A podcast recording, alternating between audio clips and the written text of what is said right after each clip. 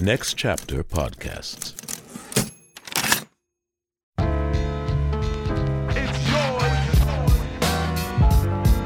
It's world is this? The world is yours. The world is Mine, yours. it's mine, it's mine. Whose world is this? Sorry to interrupt, Fleece Army, but the King Cadogal needs to talk for a moment. So I flew to New York the day before this episode came out. We already recorded the intro. I got on the flight at 7 a.m. And when I landed at 3 p.m. Eastern Standard, my phone was lit up. My social media has been blown up because Rolling Stone magazine has updated their 500 greatest album list and it is a Wang Zuki Supreme. All the numbers are all over. I think the album that we're doing today, which I think is number 403 or 402, I don't have the list in front of me, is now in the top 100. Does it deserve to be there? 100%. It's an incredible record. But just to let everybody know, for the time being, we will stick to the 2012 list. That was the list that Angelo Bowers and myself talked about at open mics, at shows. That's the list that I've been looking at for the last two years. And that's the list that I want to go through. We are going to talk about those newer albums. And next week, when I have more time to think about it, I'll, I'll be able to explain in detail what we are going to do. Maybe we'll do the new list as a Patreon. Maybe we'll just fucking do two episodes a week. I have no idea. All I know is that that 2012 list means so much to me and it means so much to us. And I think that there are great records on both. You know, this is like the end of the Sixth Sense. You know what I mean? I'm like, he's been dead the whole time. That's the way that I feel right now. I love it because everybody is hitting me up about this. Next week is still going to be Red Hot Chili Peppers, Californication, and so on down the list. Guess what? Maybe we just extended the podcast by another 9.86 years. So the final show won't be May 31st, 2028. It'll be whatever 9.86 years is post that. Congratulations to Rolling Stone. Congratulations to all the new artists that made it on there, but also big ups to the people that are on the 2012 list. And with that, because I know you guys wanted me to say something about it. With that, let's get back into the episode we're talking about Nas Illmatic. I will talk more in detail about what we're going to do next week for California Californication. Do. The world is yours. The world is yours. it's mine, it's mine. I sip the dumb Don is Pete, watching Gandhi till I'm charged and writing in my book of rhymes. All the words past the margin. The whole of mic I'm throbbing. Mechanical movement, understandable smooth shit that murderers move with. The I just beast theme. rob a Play like motherfucker. right. The Is the world really mine? stuck like a crack pipe. The mind Nas, of innovation, react like I'm Is it just mine? Because I don't really feel like it is right now. But, you know, this is pretty positive. I should believe that it is. The world is all of ours, and the world is yours is the song. It's by Nas from his 1994 debut album, Illmatic. It's also number 402 out of 500 on the 500 with Josh Adam Meyers. What's up, Fleece Army? Dude, a lot of y'all have been feeling this album in advance. You've been messaging me, telling me who's my guest gonna be, telling me how this is the greatest hip hop record ever made. I hear you. And we get to the bottom of that on this episode. But you know what we haven't gotten to the bottom with? Y'all doing the Instagram stories, guys. Take a picture of how you're listening to the 500 and tag me at Josh Adam Meyers. Put a hashtag Fleece Army and tag at the 500 podcast. Post that on your Instagram stories or on your feed, however you can do it to help us get the word out, guys. Please help us get the word out. Also, please join our Patreon, guys, the 500 Club. We are going to be giving you all the trimmed down episodes over the last two years, all on our Patreon. We're cooking up some certain things, some supplemental stuff. But more than anything, guys, there's like 15 people that work on this that shouldn't. So I have to pay them. And if you guys like this podcast, man, please support it. If you're joining just, you know, $5, if you can do $5, help us keep this shit going. So just if you listen and you love this podcast and you want to help us out, guys, just $5 a month would really help us. We want to bring this to you. We want to give it to you in the full form. We want to give you everything. So join the 500 Club. It's all on our website, the500podcast.com, and you get free merch from my boy, Young and Sick.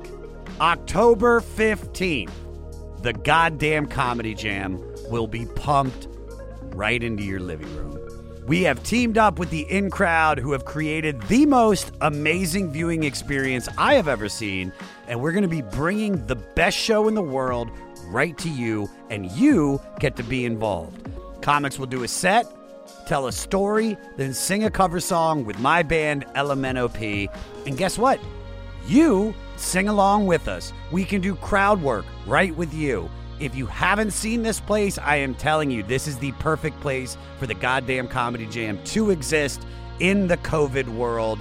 Lineup announcement is coming soon, but tickets will be live starting Thursday at the500podcast.com. They might be available on Wednesday when this episode comes out, depending on if Bubba gets me the link. But you can buy advance tickets. We have VIP platform, so you can be on the screen while we are performing, guys. This is the TV show we always wanted to do. I promise you, this is the best show you will ever see. I'm so excited about it. I want all of my Fleece Army there, man. Help support me by coming to see this show. And you can watch it from your fucking living room. How dope is that shit?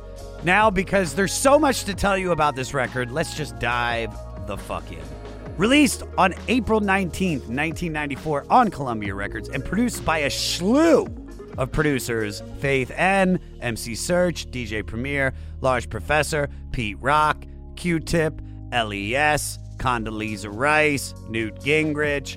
This is the debut album from Queens, New York rapper and songwriter Nas. Born Nasir bin Olu Dara Jones in Brooklyn, New York in 1973 to a postal worker mother and a jazz musician father, his family soon moved to the Queensbridge Public Housing Development in the Long Island City neighborhood of Queens, New York.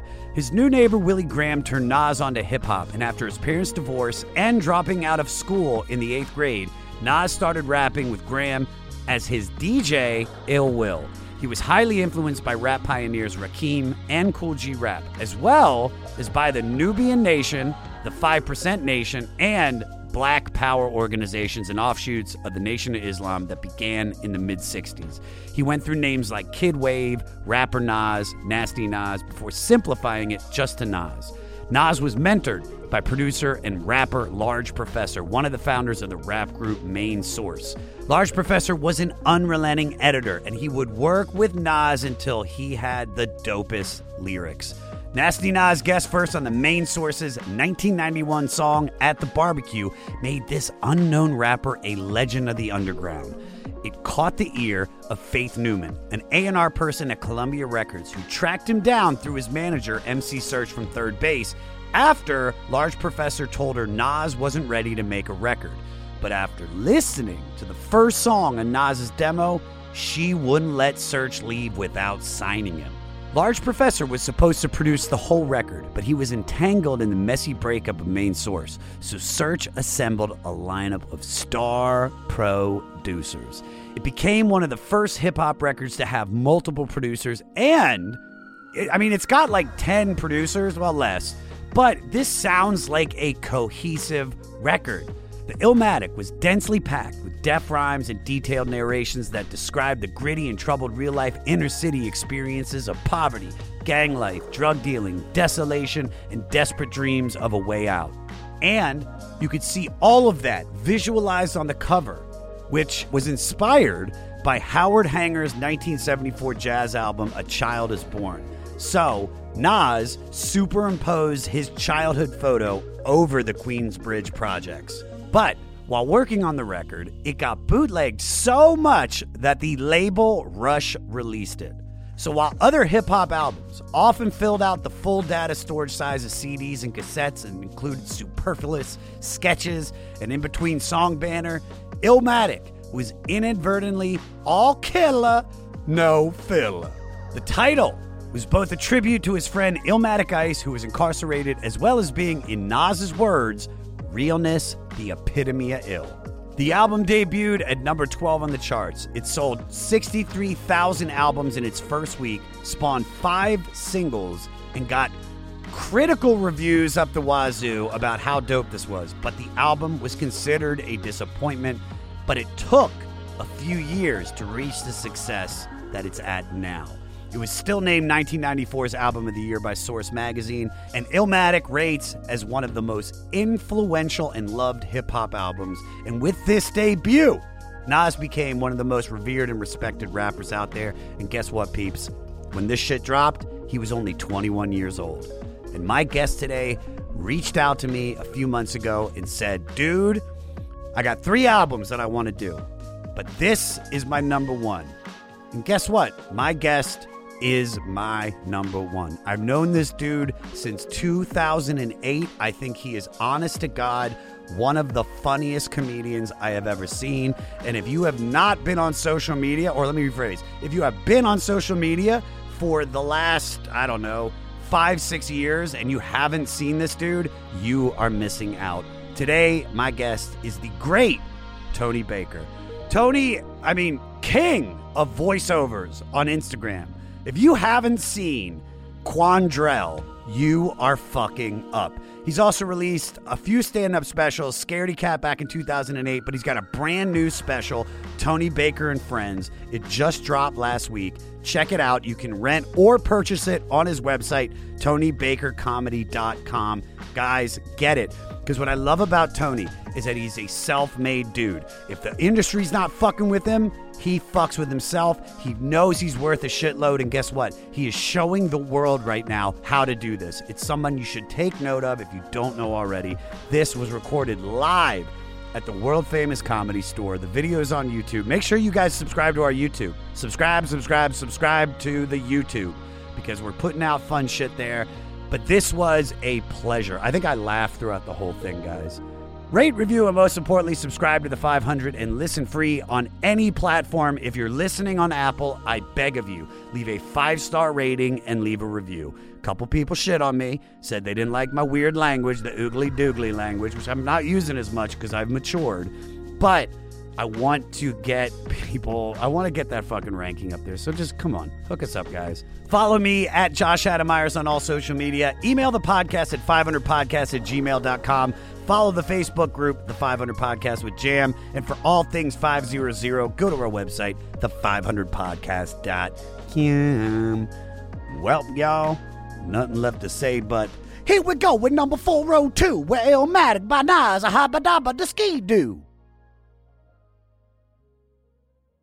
I've known Tony since 2008. I, I've said this so many times. You're one of the few comedians that brings me to tears every time. I remember sitting right over there and you doing that B joke, Oh, yeah.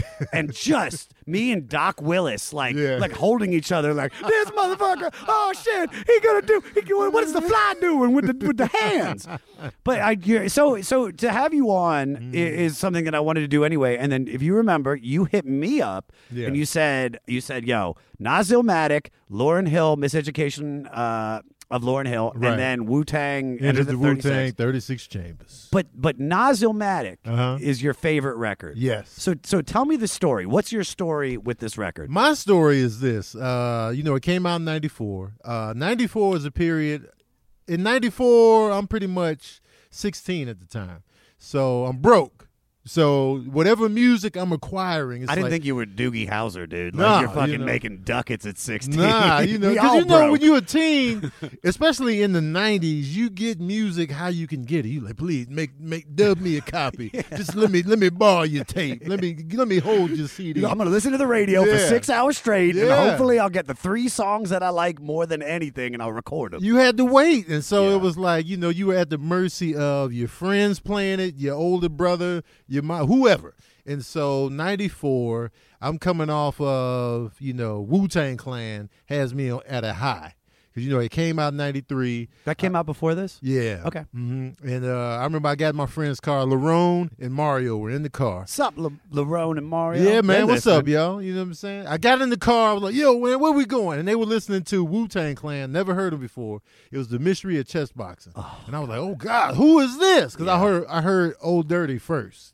And I was like, yo, what the hell is this? And then they had the karate movies in there. My head exploded. My nose started bleeding before the explosion, and then my head exploded. And so I was back into like I was creeping back into rap because I kind of fell off. Like when the West Coast sound dominated, I got kind of bored with that laid What were you listening to? Were you listening to some Anita Baker? Like, show me love. I've always been listening to that. If, if Rapture is not on this list, Real sweet Oh, love. it's sweet love. I, everybody knew what I was talking about, though, Yo, right? is Real Rapture love. on this list? I don't think so. Oh, God, this list is, is forfeiture. garbage. It's dude. forfeiture. It's garbage, but It's we just- but we respect the list. It's Rolling Stone. like it's the know what open saying? mic at the Sunset Grill. Right, but I got Respect- grievances. I got grievances. We'll talk about it. We'll talk about it. But take me through it. So uh, I'm listening to R&B at this time. So I'm listening to groups like Tony, Tony, Tony, Sons of Soul album. I'm listening to Intro. I'm just listening to like uh, Mary J. Blige, What's the 411, Jodeci second album. So I slid in like to R&B. And uh, I would listen to like Redman and some of the stuff uh, you know Erick Sermon was producing. And- Great music. Oh, man, come on. Sermon's a great producer. Oh, Redman and, and that, that whole era, don't Yeah. get me started. So I'm just kind of chilling. Cut two. there's a uh, my older brother is 10 years older than me, Mm-hmm. and he had a friend named Dawn. Okay, she had amazing legs. Okay, and this is 16 year old Tony. I'm just like legs, you know. I- describing her. I don't even remember her face to this day. I couldn't tell you what she looked like in the face, but the legs. And she was from the East Coast, and she rolled up on me. She was like, "Yo, you heard Nasty Nas?" And I was like, "Who?" And I'm looking at the legs the whole time, the knees, the calf muscles. You know what I'm saying? The thighs. I'm like, "Who? Who was that? Did you say Nasty Nas?" Was like, "Whatever you got, I'll yeah." All right, quadriceps. Fill me in. Yeah. got it. Fill me in. You know. And her knees are talking to me. The thighs are moving. They had lips, eyes, the whole thing. And I'm like, yeah, put it on. So when she put it on, I didn't absorb it the way I should have. You this- on her legs. This is 16 year old Tony. You I'm got a just like, boner. All your Yeah, blood has gone to your dick. It could have been anything. I've been like, this is the best thing I've ever heard, legs. Yeah. Mhm. I'm, I'm loving it. This is great.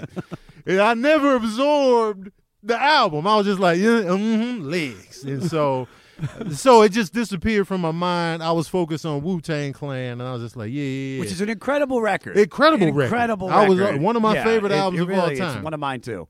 And so here's the moment where I fully notice uh, Nas and uh, Illmatic.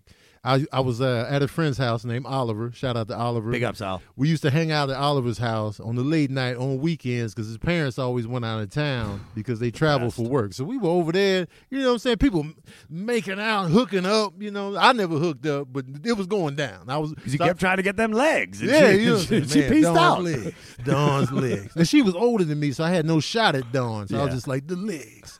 anyway, I was a fiend for Rap City's uh, top ten countdown. Okay. it used to come on Friday night, Saturday morning.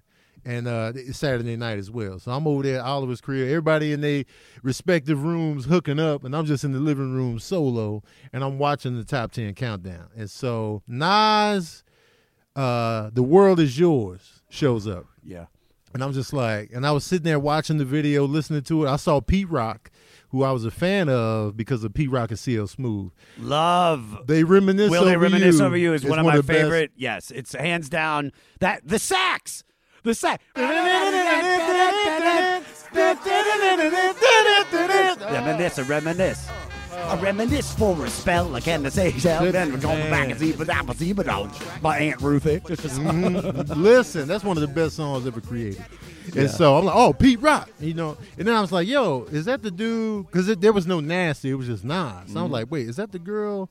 Is that the dude? You know, The leg showed you? the legs was showing. This this is dope. And so I went on a quest to get that album. I was like, yo, Larone, do you have Illmatic? And he was like, "Yeah." I was like, "I'll trade you Shyheim the Rugged Child tape if you let me listen to that Illmatic for just a temporary borrow." Just a- just a- Because I had yeah. I had the Shyheim, he didn't have it. He wanted it. I was like, "Let's let's fair You, trade." you tried to like buck it up too, like no, Yeah. this got track four. You heard track Yep. four? No man, No, oh, the, you the, gotta the intro, the intro. and then the on and on, and the skits. yeah, and then the Wu Tang Hilarious. connection. Come on. Oh, come on. And so we traded. I never gave him Illmatic back. Of to course this not. day, I never. I don't even remember Shyheim. Larone, I'm sorry, I never gave it back. I still have that disc that I stole from you. And so, um, so once I borrowed that CD and I listened to it front to back, I was like, "This is incredible. I'm all in." And the first song that blew me away, besides "The World Is Yours" to get my attention, was "Life's a Bitch." Oh, which is phenomenal. I was just Phenomenal like, song. This, But why do you think you connected with it so much? Like to make this your favorite record. Like I get Yeah. it. I get a girl explaining it to you, you hearing it again. It's Uh-huh. almost like the universe is trying to get this record into your life. You Right. know what I mean? But you but they put legs in front of you and you were like, Yeah, like, yeah. all right, Mhm. universe. Whatever get- you need. Get your crystals, I get your vibrations away. I'm uh, legs. Hey, this is Dewey Halpus, host of Peer Pleasure on the Sound Talent Media Podcast Network. Join me each week as I explore another long form conversation with one of your favorite musicians, actors, comedians, or creatives. From Chino Moreno of the Deftones, John Gourley of Portugal the Man, to Fat Mike from NoFX and Ian MacKaye from Fugazi and Minor Threat, we go all over the map. From Fallout Boy to Slayer, Peer Pleasure has it all. Check us out now on Sound Talent Media.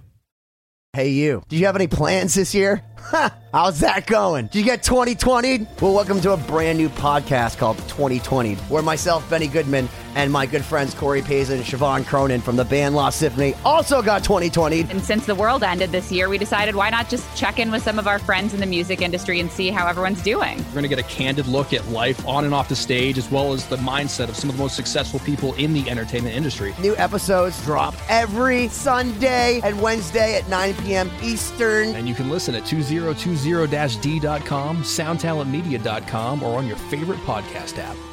right? So so why do you think you connect with it so much? Um, you know what it is? I to me, Illmatic is a cinematic record. Like I always, like I was saying, this is like to me, Nas is the Martin Scorsese of hip hop. Like the, the the pictures he paints with his words, like gritty visuals and stuff like that, puts me in the mindset of uh, Martin Scorsese film. Sure. So when he paints the picture of his environment and what's going on, it's gritty, it's no holds barred, it's detailed, and I'm just like, yeah. And so since I've been a fan of movies since I could talk, and so Illmatic immediately when I saw the video for The World Is Yours, it was black and white. It was just like, yo, it was the city landscape. I was like, man, I like this visual. And then I'm looking at the booklet and I'm just like, I'm looking at the pictures of him in Queensbridge and then this whole crew. And then I'm just like, oh yeah. And then they're just showing the, the city and I'm just like, man, this.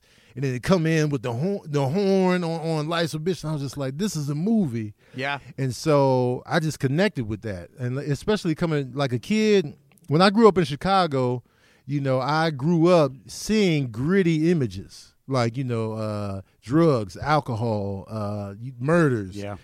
gangs, jumpings, uh, bike theft. They stole my bike. Um, all of that. And Yeah. so I was just like, yo, this this is really and it wasn't coming from like a you know, public enemy was in your face and they were just like aggressive NWA, same aggression, painting the picture, but it was just like I, I still felt like it was a performance. Like Run DMC, Public Enemy, NWA. It was loud, it was in your face. And then Nas felt more conversational. It wasn't like, you know, Tribe and like De La, they were more on the peaceful. Yeah, yeah, that was Soulful the, the, uh, vibe. the conscious rap. Right. And it was just like, but with Nas, I just felt like he was sitting in the window uh, or riding on the L train or just like, and telling telling us what he was seeing. And I was just like, this is, I've never heard anything like this. Yeah. It, it never felt like a performance or a show. It just felt like he was telling me something. Yeah. Yeah. So I I had a very different experience the first time I heard it. This Mm-hmm. is this is really the first time I have dug into it. I've Yeah. heard it in the background. I've enjoyed it, but Mhm. but this is the first time I've been like I put it on and I fucked with it like hard. Like, Yeah. I probably listened to this 15 20 times and then I texted you about the National Symphony Orchestra version of this live. Everybody out there, uh, Nas did this Uh, in 2014, for the 20th anniversary of this, he played it at the Kennedy Center uh, with a full orchestra. It is it adds so much layers to this album because I get everything that you're saying is 100 percent what the way I feel about it now. Right. The first time I heard about Nas, Uh-huh. I was probably 15 years old. Did Dawn tell you? Was it Dawn? Did she come up? Le- no, it wasn't legs. It was triceps. This girl Okay. had triceps. Okay, yeah. Uh, no, I was. I took LSD one night, and Mm-hmm. with my friends, didn't want to. I bought it off the the B crafts, who were like the dirt bags that lived in our neighborhood. The B crafts. We've all got them. You know, what I mean, the only thing worse than the B crafts are the C crafts. You know what I mean? And they were these people. I bought LSD behind M and G's beer and wine store. Uh-huh. Okay. And I went up to Tassos and my boys. I was like, "Yo, let's go trip tonight." I was like, "The B crafts got the LSD," and they're like, "Nah, man, it's fucking Monday night. Like we Yeah. got school tomorrow." oh, like, LSD on a Monday? yeah, dude, this is You were an animal. Dude, I fucking I'm Illmatic, Oh, dude. God. So on I, Monday? So I, so I, so I found the other group, not the B Crafts. I followed them around for a little bit because my friends broke off, but I went with these other cats, Mm. and they, we went behind Waters Landing Elementary School, and we're in a field, Yeah.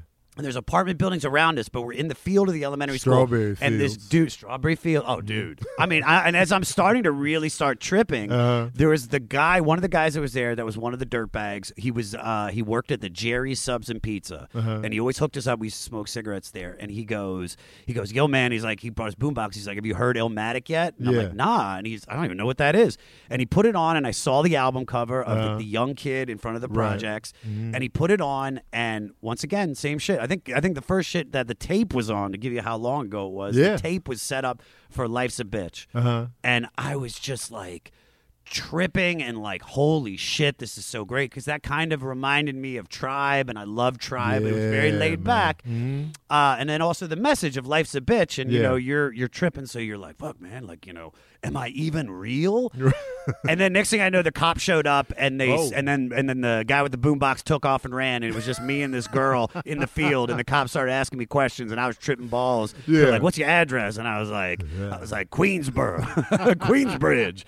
But they let us go, and and to be honest, the, Illmatic didn't come back into my life, or even Nas didn't come back until uh, uh, "If I Ruled the World." Okay, I that's not never, too bad. 96. But, but 96. But I, but I was always a huge Wu Tang fan. Yeah. That changed my perspective on hip hop. Uh-huh. But really digging into this record now and, and hearing like why you're such a fan of it and Yeah. doing all the reading, it's like uh, this record to me, I think that you can put up there with the greatest records in hip hop. Mm-hmm. Um, I found this quote and I love it so much. Uh, he says, "If every other hip hop record were destroyed." The entire genre could be reconstructed from this one album oh, damn. because in spirit Illmatic can be it can be compared to Ready to Die. It takes Mm-hmm. a nation of uh, millions to hold us back. Enter the Wu Tang, but then you can also put it up there with a Hard Day's Night inversions or like the Sex Pistols. Never mind the Bollocks. Uh-huh. Uh, this is an album that I don't think a hip hop artist uh, now will ever make. Right. Uh, I I feel like listening to this record, it shows you how bad the state of hip hop is in right now. Mm-hmm. Um, and uh, I I feel that it, it's you know, like like there's so much to love about it lyrically, beats because it's got some of the best hip hop producers oh in the game. God. Yes, and multiple. Yeah, and, they, and, it still feels like it a cohesive feels record. like one producer did this yes. whole album. That's the beauty of it. You got DJ Premier, Q-Tip, Les, Pete Rock, Pete Rock, and it, and Large Professor. Yeah, and, and it feels like one one producer did this whole record. And it was just like, and it's short and sweet. There's no fat. There's no fat on the bone. It's, Which, 10 tracks, one skit in the beginning. It's nine songs. So here, do you want to know why it's there's no fat on this record? Mm. So at the time when this came out, right before it came out, this was one of the most bootlegged albums in the history of hip hop. Thousands of copies were getting out on the street, and so the one of the the record label people said, "We got to put the record out right now Mm-hmm. Yeah. because it's we're never going to get it out. They're going to bootleg it to the point where they're not going to. It's going to be the soul plane Oh, of, of hip hop, and and so that is why there's no sketches. That is Yeah. why there's no fat. It's this is a record. This is ten songs, excluding the intro, so nine songs Right. of just killer material. And if there were other tracks on it, Right. and there were sketches, Uh-huh. I don't think this this album's on this list. Probably not. Probably not. It's probably perfect the way it is, man. Less is more. Less is more. Yeah. One thing I, I find very funny because I watched a bunch of interviews of Nas is Mm-hmm. the difference between his on and off stage voice. Yeah. Do you know what I mean? Because like, because like on stage he's like, I hit him flipping and skipping and baba dipping and bobbing. It's like it's like in your face, and then Yeah. off stage he's like, Well, yo, let me tell you. I'm saying? I just came through. It hurts me to talk off yeah. stage. I feel like I got polyps on my vocal cords, and it's tough. He's got a jazz musician vibe. Like he'd just be like, "Yeah, we came in, knocked out the track, and it was good." But then when he spits, he's like, Yeah. I'm flipping, shipping, and coming around, and I fucking, I put the pain on the microphone. You got to turn it up. Oh. You got to turn it up. all right, so let's dive into the record because Yeah. there's so many good songs on here. So, all right, so the album opens with Genesis, Mm-hmm. uh, which is uh, Nas's verse from the 1991 main source song. Yes, live, at the barbecue. At the barbecue. Yeah, I gotta shake your head when you say it. And a clip from the hip hop movie 1983's Wild, Wild Style, Style. before Nas, uh, his brother, rapper Jungle, and rapper AZ hype up the record that's about to come. And then they drop New York State of Mind. Oh man. Cool thing about this, Nas wrote uh, the 60 bars of this in the studio in one day, and he recorded all of this in one take. Oh my god. I love this so much. So it was so new that after his spoken intro, because the way he starts it, mm-hmm. you know, with the whole like, yeah, straight out of fucking Dungeon of Rap, Yeah. where fake mm-hmm. N words don't make it back. Back. He's mm-hmm. and then he's like, I don't know how to start this shit, and then he just goes the fuck in, Yes. in over Yeah. what over what I think might be one of DJ Premier's best beats. Oh my god. He's one of my favorite producers. Well, I, I can man. see why, because you like jazzy and you like that, like That all the gritty boom bap, scratching and mixing. DJ Premier encompasses a lot of that, and I'm just like, yes. Yeah, oh, a hundred percent. Mm. Uh, so this has some of my of his most famous lines, but I want to play this one right off the jump. Uh, Peter, go ahead and play it for me. I know this crackhead who says she gotta smoke nice rock. And if it's good, you bring your customers and measuring plots. But yo, you gotta slide on a vacation. Inside information keeps large niggas erasing and they wild spacing. It drops deep as it does in my breath. I never sleep, huh? cause sleep is the cousin of death. Beyond the walls of intelligence, life is defined. I think of crime when I'm in a New York state of mind. State of mind.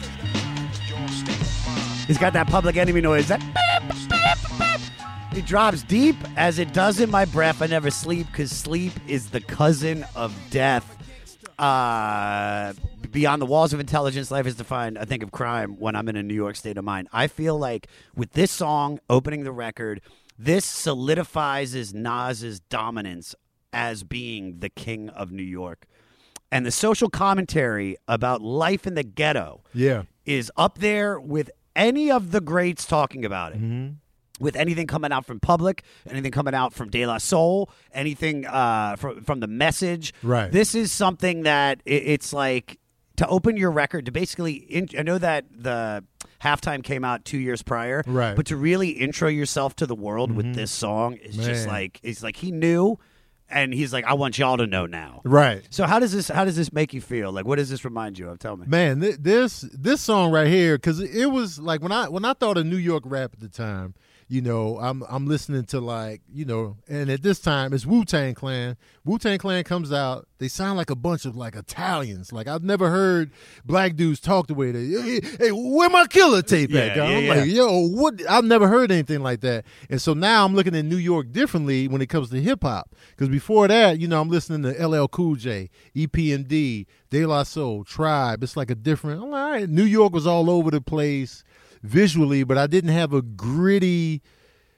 outlook on New York like that. And so when I listen to Nas and Illmatic, and I'm just like, and he's painting these pictures of like life in the projects of of, of Queen uh, Queensbridge, and I'm just like, I never heard of Queensbridge projects. So now he's taking me into a world that I never thought about. Like I heard of Queens on, you know, Coming to America, like Kool G Rap, you Yeah. know, but for me to visually go there, this was my intro to Queens and like you know how gritty it was, and it and it and it, and it painted the picture of like man, they got projects there too, because you know Chicago has projects, Oh, yeah. notorious ones. So it was just like so now I'm thinking, oh, New York got the same thing. So it's like wow, he's really painting this picture, jetting through the building lobby, and it was full of children, probably couldn't see as high as I be. I'm just like, yo, the kids are seeing the dude you know, running for their lives, or, or you know, a, a killer chasing somebody else. And I'm just like, yo, this is stuff we would experience as kids in that, you know, in that environment. So I was just like, man, this is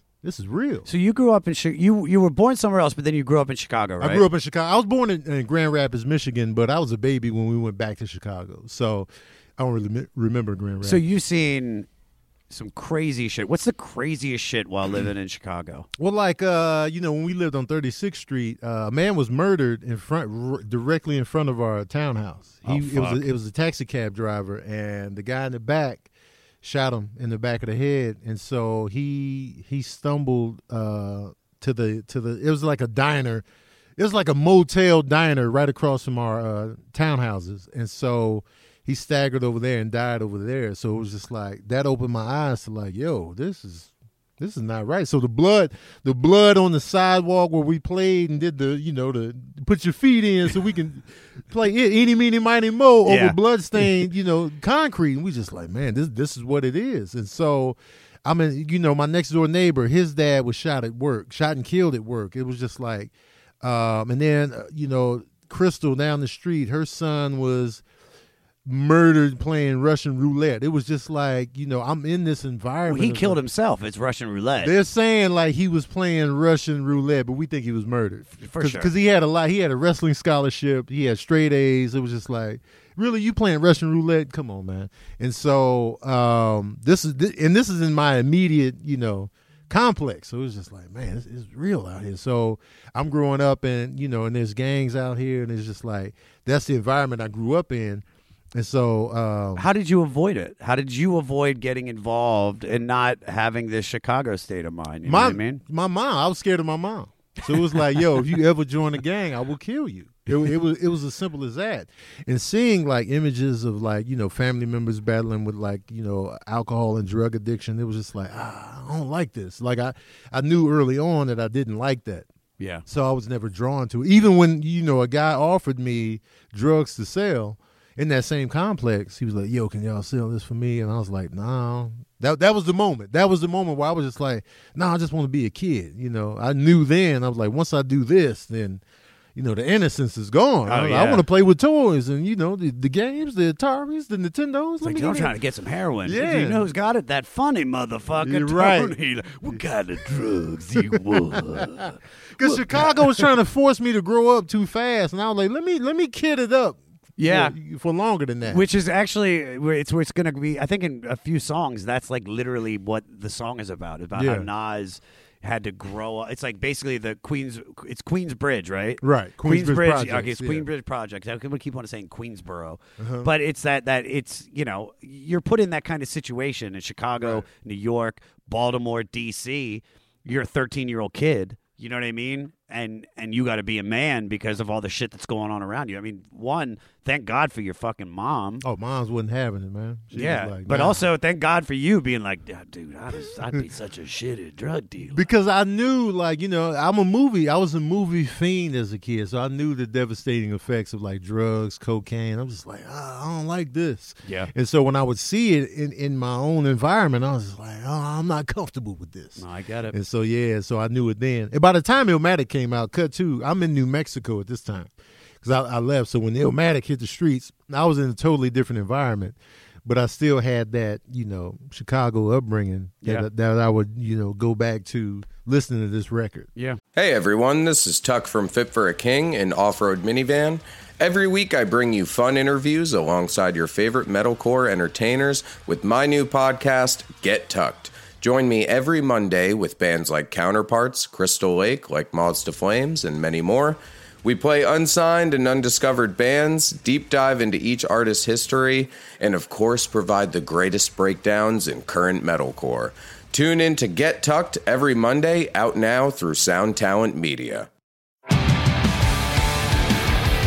What's up, everybody? I am Finn McKenty, host of the Punk Rock MBA podcast, part of the Sound Talent Media Podcast Network. My podcast is all about doing what you love for a living, and every week I sit down and talk to people who have done exactly that. For example, musicians like Tommy from Between the Buried and Me, Matt from Periphery, Lil Lotus, and Shinigami, among many others. Photographers, artists, designers, YouTubers like Glenn Fricker and Sarah Dici, and I unpack exactly how they got to where they are today with the goal of helping you do the same. So if that sounds cool, you can listen and subscribe at soundtalentmedia.com, and I'll see you there.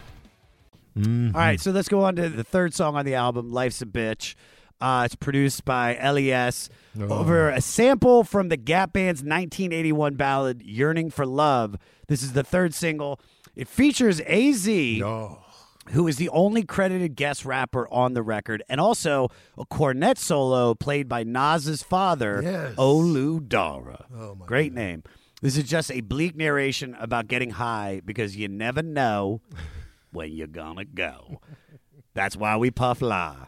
Uh, and the phrase "life's a bitch and then you die," um, just a very like familiar uh, saying to the black community, basically to everybody. Yeah.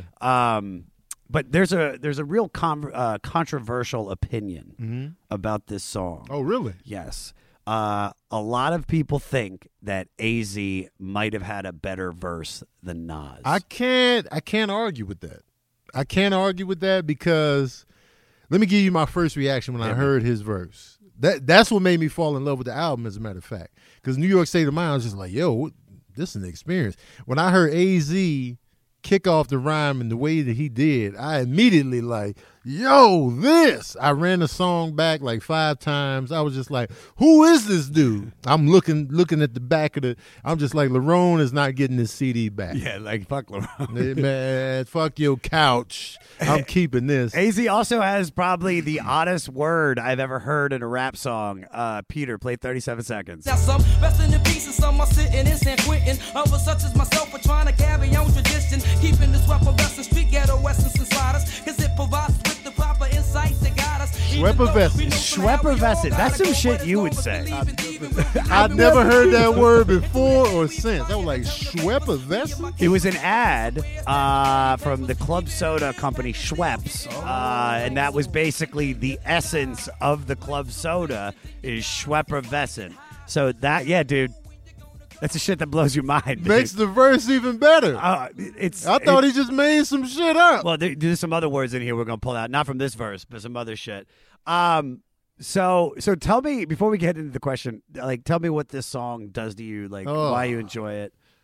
You know what? I say, like, when people ask you, what's your favorite hip hop song of all time? I say this often. Really? Yes, because this song is short, it's perfect. Each verse is perfection. Like even even though they say you know Az might have outshined Nas, Nas's verse is perfect, and so and then when the horn comes in at the end, eyes flatline. I laid in the casket, lowered myself down six feet, buried my own self, laid in it, got exhumed, Release your own doves. put in the oven, incinerated, and then put myself in the urn and then spread my own ashes. I was like, this is this is all I need. Yeah. That horn at the end was completely unexpected, and it took the album to a whole new level for me. What a great way to to say such a a true statement. I mean, life is a bitch, and then you die. Like, Yeah. I mean, that's a perspective that that so many have. I think the you know the the idea that it's just like, dude, we're we're gonna die. It's mm-hmm. gonna be hard, so let's just get high. Mm-hmm. You know, I mean, that's that's why I took fentanyl. You know, same as weed, kinda. Everybody out there, big fentanyl crowd. Said, yeah, yeah. few of you. I see a couple of you scratching yourself. But that's a word, Schweppervescent, that mm-hmm. I feel you would use. Yeah. And you have so many different, interesting, like, like I mean, not just like damn, damn, Rudy, or, or oh, cram. or what- Man, I like words, man. Like Why? I Like, where did- really, I don't know what it is. Like you know, when I when you when you grow up watching TV shows, watching movies, it's all about dialogue, and Yeah. you just listening to people talk. And then when you go beyond like your your slang in your environment, you listen to other words that you know pop and like you know what I'm saying like hemoglobin, huh? Oh, haberdashery. son. Oh, okay. Perpendicular. It was Yeah, just like dude, that's a great one. Man, Dude, I love perpendicular. Perpendicular is Perpendicular is one of my top three words. Man. hundred percent. I use that all the time. Oh, I, I never use it right, probably. Words are funny, and because I'm obsessed with like names and words. Yeah. and it's just like you know when when somebody has like a funny first and last name, I'm like, yo, his name. Yeah. You know what I mean? So, Douglas Penderhughes. He's just like, yeah, that's funny. But I got we got a we we got this dude that worked at our uh, Outback Steakhouse, Uh-huh. and he his name was like Eddie, and we were like, "You're not Eddie. You look like Ernie Pumpernickel." The pumpernickel. Pumpernickel. is one of the best words of all time. I know. and it's a great bread. Fantastic. My dad bread. put me on to that bread. I used to go to his house every weekend. Yeah. And I was like, "What's this black bread?" It's pumpernickel, and I was like, "Woo!" That would be my porn name if I did porn. Really? Tony Pumpernickel. That's that's great. That- Man. it works in so many facets. Come on, man. Um, let's go into the world is yours because Yeah. it is. It is your world. the piano. Oh, it's this. All right, so this has one of my favorite moments on the entire record. Uh, kick it, Peter. Whose world is this? The world is yours. The world is yours. It's mine, it's mine. To my man Ill Will, God bless your life. To my peoples throughout Queens, God bless your life. I trick we box on crazy bitches, aiming guns and all my baby pictures. Beef with housing police, release scriptures that's maybe Hitler's. Yet I'm the mal money, getting style, rolling foul. The versatile honey, sticking wild, golden child, dwelling in the rotten apple. So this was the fourth single. Uh, it features Pete Rock, uh, and once again, we've had three different uh, fucking producers, and it still feels like the same record. Yeah. Um, the title comes from a scene from 1983 Scarface. The music video is of Nas in a bathtub, ex- inspired by the movie as well. Uh, it's interesting that Nas refers to the children he didn't have yet. So he goes, thinking a word best describing my life to name my daughter, my strength, my son, the star will be my resurrection. Uh, two months after Illmatic was released, Nas had a daughter named Destiny and later a son, Knight. Um, I love this song. This is one of those songs that I don't think I liked it off the jump. When I listened to this a few years ago, I it didn't really it didn't it didn't get me the way it got me now. Yeah. I remember a friend of mine would play this all the time when we'd just, you know, be partying and and I dug it. Uh huh. But there's something about it now, hearing it with the rest of the record, hearing it sequenced Yeah. as track 4 Mhm. it just feels really right Yeah. in this moment in the in the album. Yeah, um, what are your thoughts? I love it. Uh, th- like I said earlier, this was the the song that got my attention on Nas. I was just like, "Yo, this the piano, the vibe, the the the chorus." I was just like, and the, and then the bars in the in between. I was just like, "Yo, there's a reason why this song is heavily sampled." Like Nas, Nas is one of the most sampled MCs that I can think of in hip hop. Like they always take a quote from him and put it in other records. Like this song right here, the sample in this song, Jay Z used in Dead President. Yes. And so, you know, that's a testament to his writing and to the things that he says. It's just like, yo, people keep sampling this. And so I was just like, the wordplay, and I was just like, man, this is fantastic.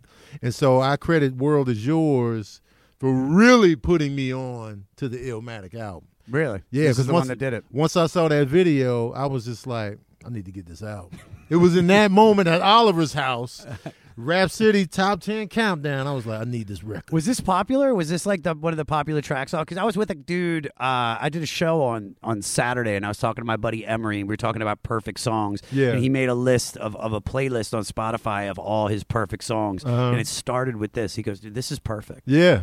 Do you it think is. this is perfect? I think this whole album's perfect. Yeah. So, of course. Yeah, this You is your what I baby. mean? Yeah. This All right, is- let's talk about the world is yours Mhm. because I've known you, like I said, since 2008. Right. We we were out there fucking playing every shitty open Oh, mic, every fucking God, yes. every fucking club, every Yes. everything, and we could oh, get our hands on. We yeah, man, because because we love it, and, Yeah. and and what I love about you is that you did everything on your own. Mhm. You know what I mean? You've built this. I don't want to call it an empire, but it's like it's getting close to it. Even when I see what you're doing with your homies, Yeah. Mm-hmm. your next special that's about to come out is literally you helping other comics that you started with. So in a sense, with I mean, you've got well over a million followers on social media. Mm-hmm. I mean, the world is yours. Um, When did you realize that that the world was yours? Um, it really came when when you can say no. That's when you realize your power. When you can say no, like you know, in this game, in the entertainment game, stand up comedy, it, it's tough. It's like it's it's hard to make it. It's hard to break through. It's hard to find your thing. And if you're not like uh, popping or you didn't you didn't get cast in anything huge, and you got to build your fan base and your momentum from practically scratch you get desperate like or thirsty for like I'll, I'll, I'll take whatever you have i'll take yeah i'll take that I'll, Yeah. I'll, I'll take the role please and so once you can be like nah i'm cool like i'm i'm good like you know and still be confident that you could something else may come along that'd be a better fit for you Yeah. or like you know if you're not happy with the rate, you can be like, "Nah, I'm good," you know. And having the confidence and the comfort to know that something better is coming around the corner, or you know, knowing your worth, all of that makes you feel like, "Oh man, the world, the world is mine." At this point, like Yeah. you know, I can, I feel like I can really set my sights and do all the things I set out to do now. Yeah. And so that probably hit me like uh shoot, probably 20 probably not until like 2016, 2017 where I started to feel like I can say no to some things. Yeah. And I'll be all right. But to get to this place, what have you had to sacrifice? Oh man, like you know, you go through guilt. Like especially, I'm a father, so my sons are 20 and 19.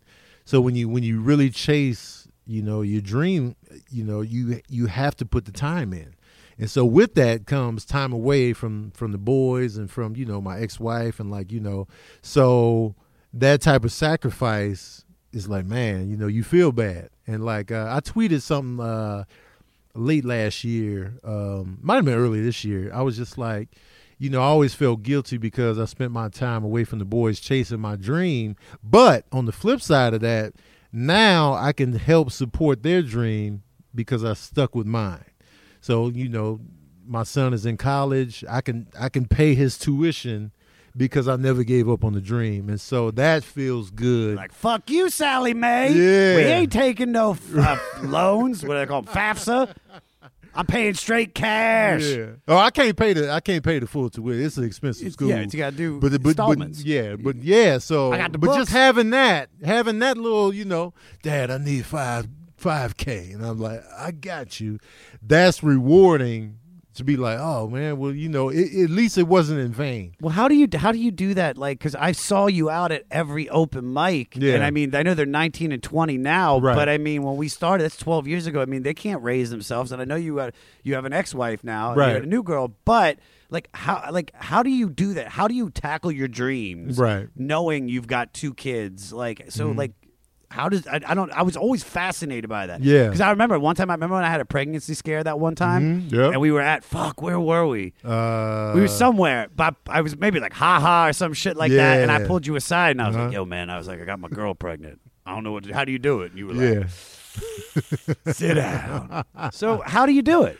Uh, for me, it was because we we came out here with the, with the intent on me going for the goal, like me going, you, know, for the acting thing. And then, you know, once I started doing stand up, I was like, yo, this. And so that became, and it was still like, you know, I still wanted to, you know, do the acting thing. Like, yeah, the stand up would transition into acting, but I fell in love with the comedy more. So it became like I already knew that I had to put the time in. And like I was excited to put the time in because throughout my life I felt like I was searching for what I loved to do. Like, you mm-hmm. know what I'm saying? Like I, I had this whole like, you know, um, area in my 20s when I'm in college trying to figure it out and I'm changing my major and I'm taking L's and I'm failing classes. I failed chemistry twice. I mean, that's, failed don't, don't beat yourself up. I've, I had to cheat off some Asian dude in my math class to pass college math. Basic, bare minimum math. Yeah. Like I had to cheat. I literally said to the guy, "Dude, Yeah. it's like if you don't help me, Right. like I don't graduate. I am That's done with numbers." That's real. Yeah. And I, I busted my ass for this one math class. I'm in the math center night after night. I scraped by with a C minus for the final grade. That's and I was like, woo! You would have thought I was Rudy, man. I was- the hard claps. I got a C minus, but I feel like that was just like hoist me up on the shoulders.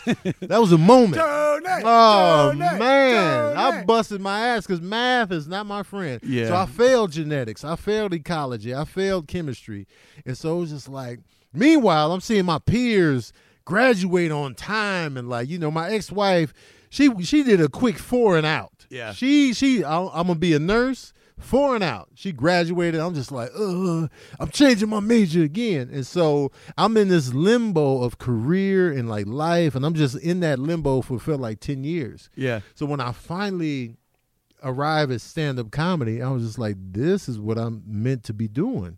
And so I was excited to finally tackle something that I was passionate about and that I could I, I could have control over and, and put the work in. So I was like, yes. Yeah.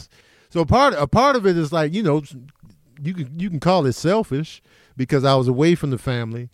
But at the same time, it was like, but I need to do this. You know what I'm saying? I won't be any good if I don't if I don't fulfill this. Yeah. So yeah. And you were funny right off the jump too. Thanks, man. Right off the jump.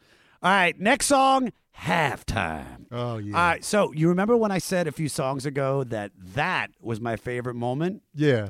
I lied. Oh. Kick it. It's like that. You know it's like that. I got it him. Now you never get the mic back. When I attack, there ain't an army that can strike back. So I react never calmly on a hype track. I set it off with my own rhyme. Cause I'm as ill as a convict who kills for phone time. I'm max like a sex, a flex like sex in your stereo sets. Nas a catch wreck. I used to hustle. Now all I do is relax and strive. That When I was- is I was a fan of the fucking Jackson uh, the shit, dude.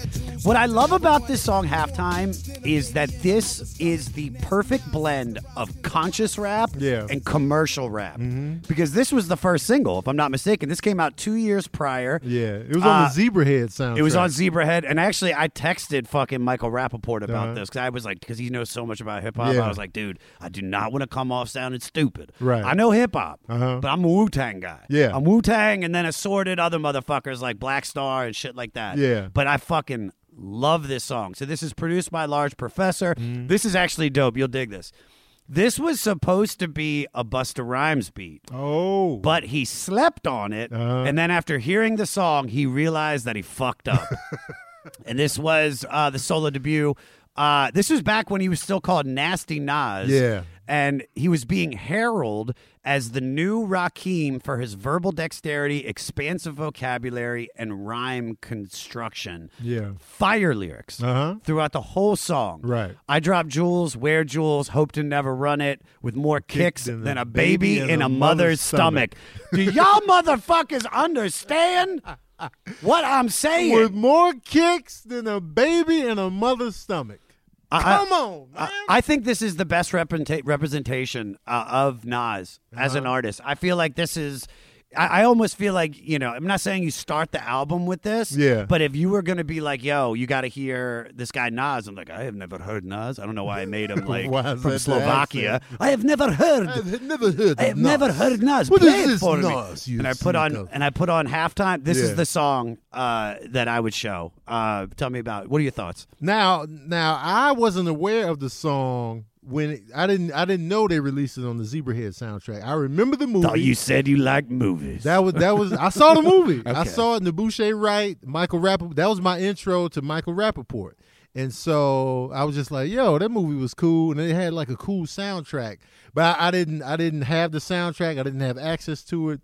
And so when I, by the time I heard halftime, it was just a part of the Illmatic experience. So it was just like, "Yo, this is dope." And it's like, you know, it was on the Zebrahead soundtrack. I was like, "No, I didn't know that." What? And so um, I was just like, "Wow!" So I missed that. Yeah, I missed the boat. Actually, I missed the the main source boat.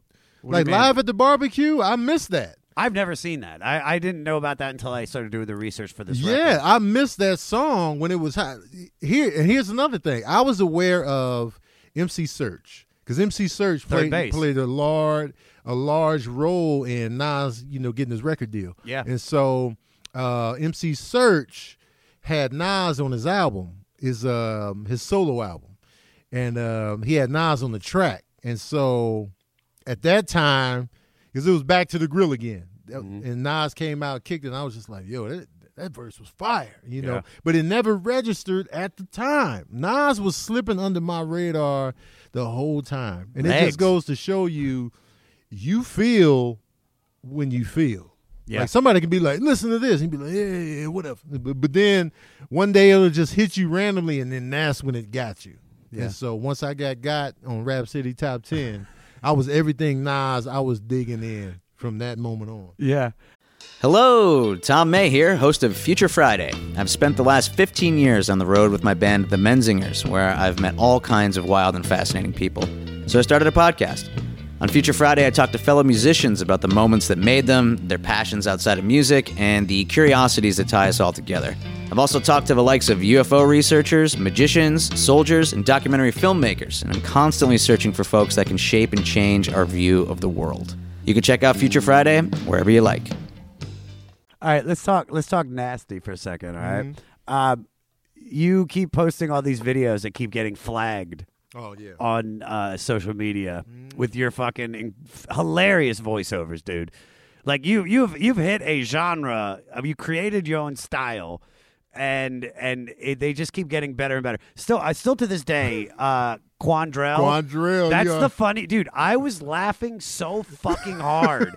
like it's still. I show it to people. I'm like, you Yeah. ever seen this shit, Quandrell with the pockets?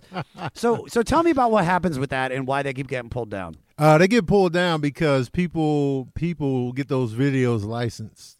So they have companies out here that, that that acquire the videos and they license them.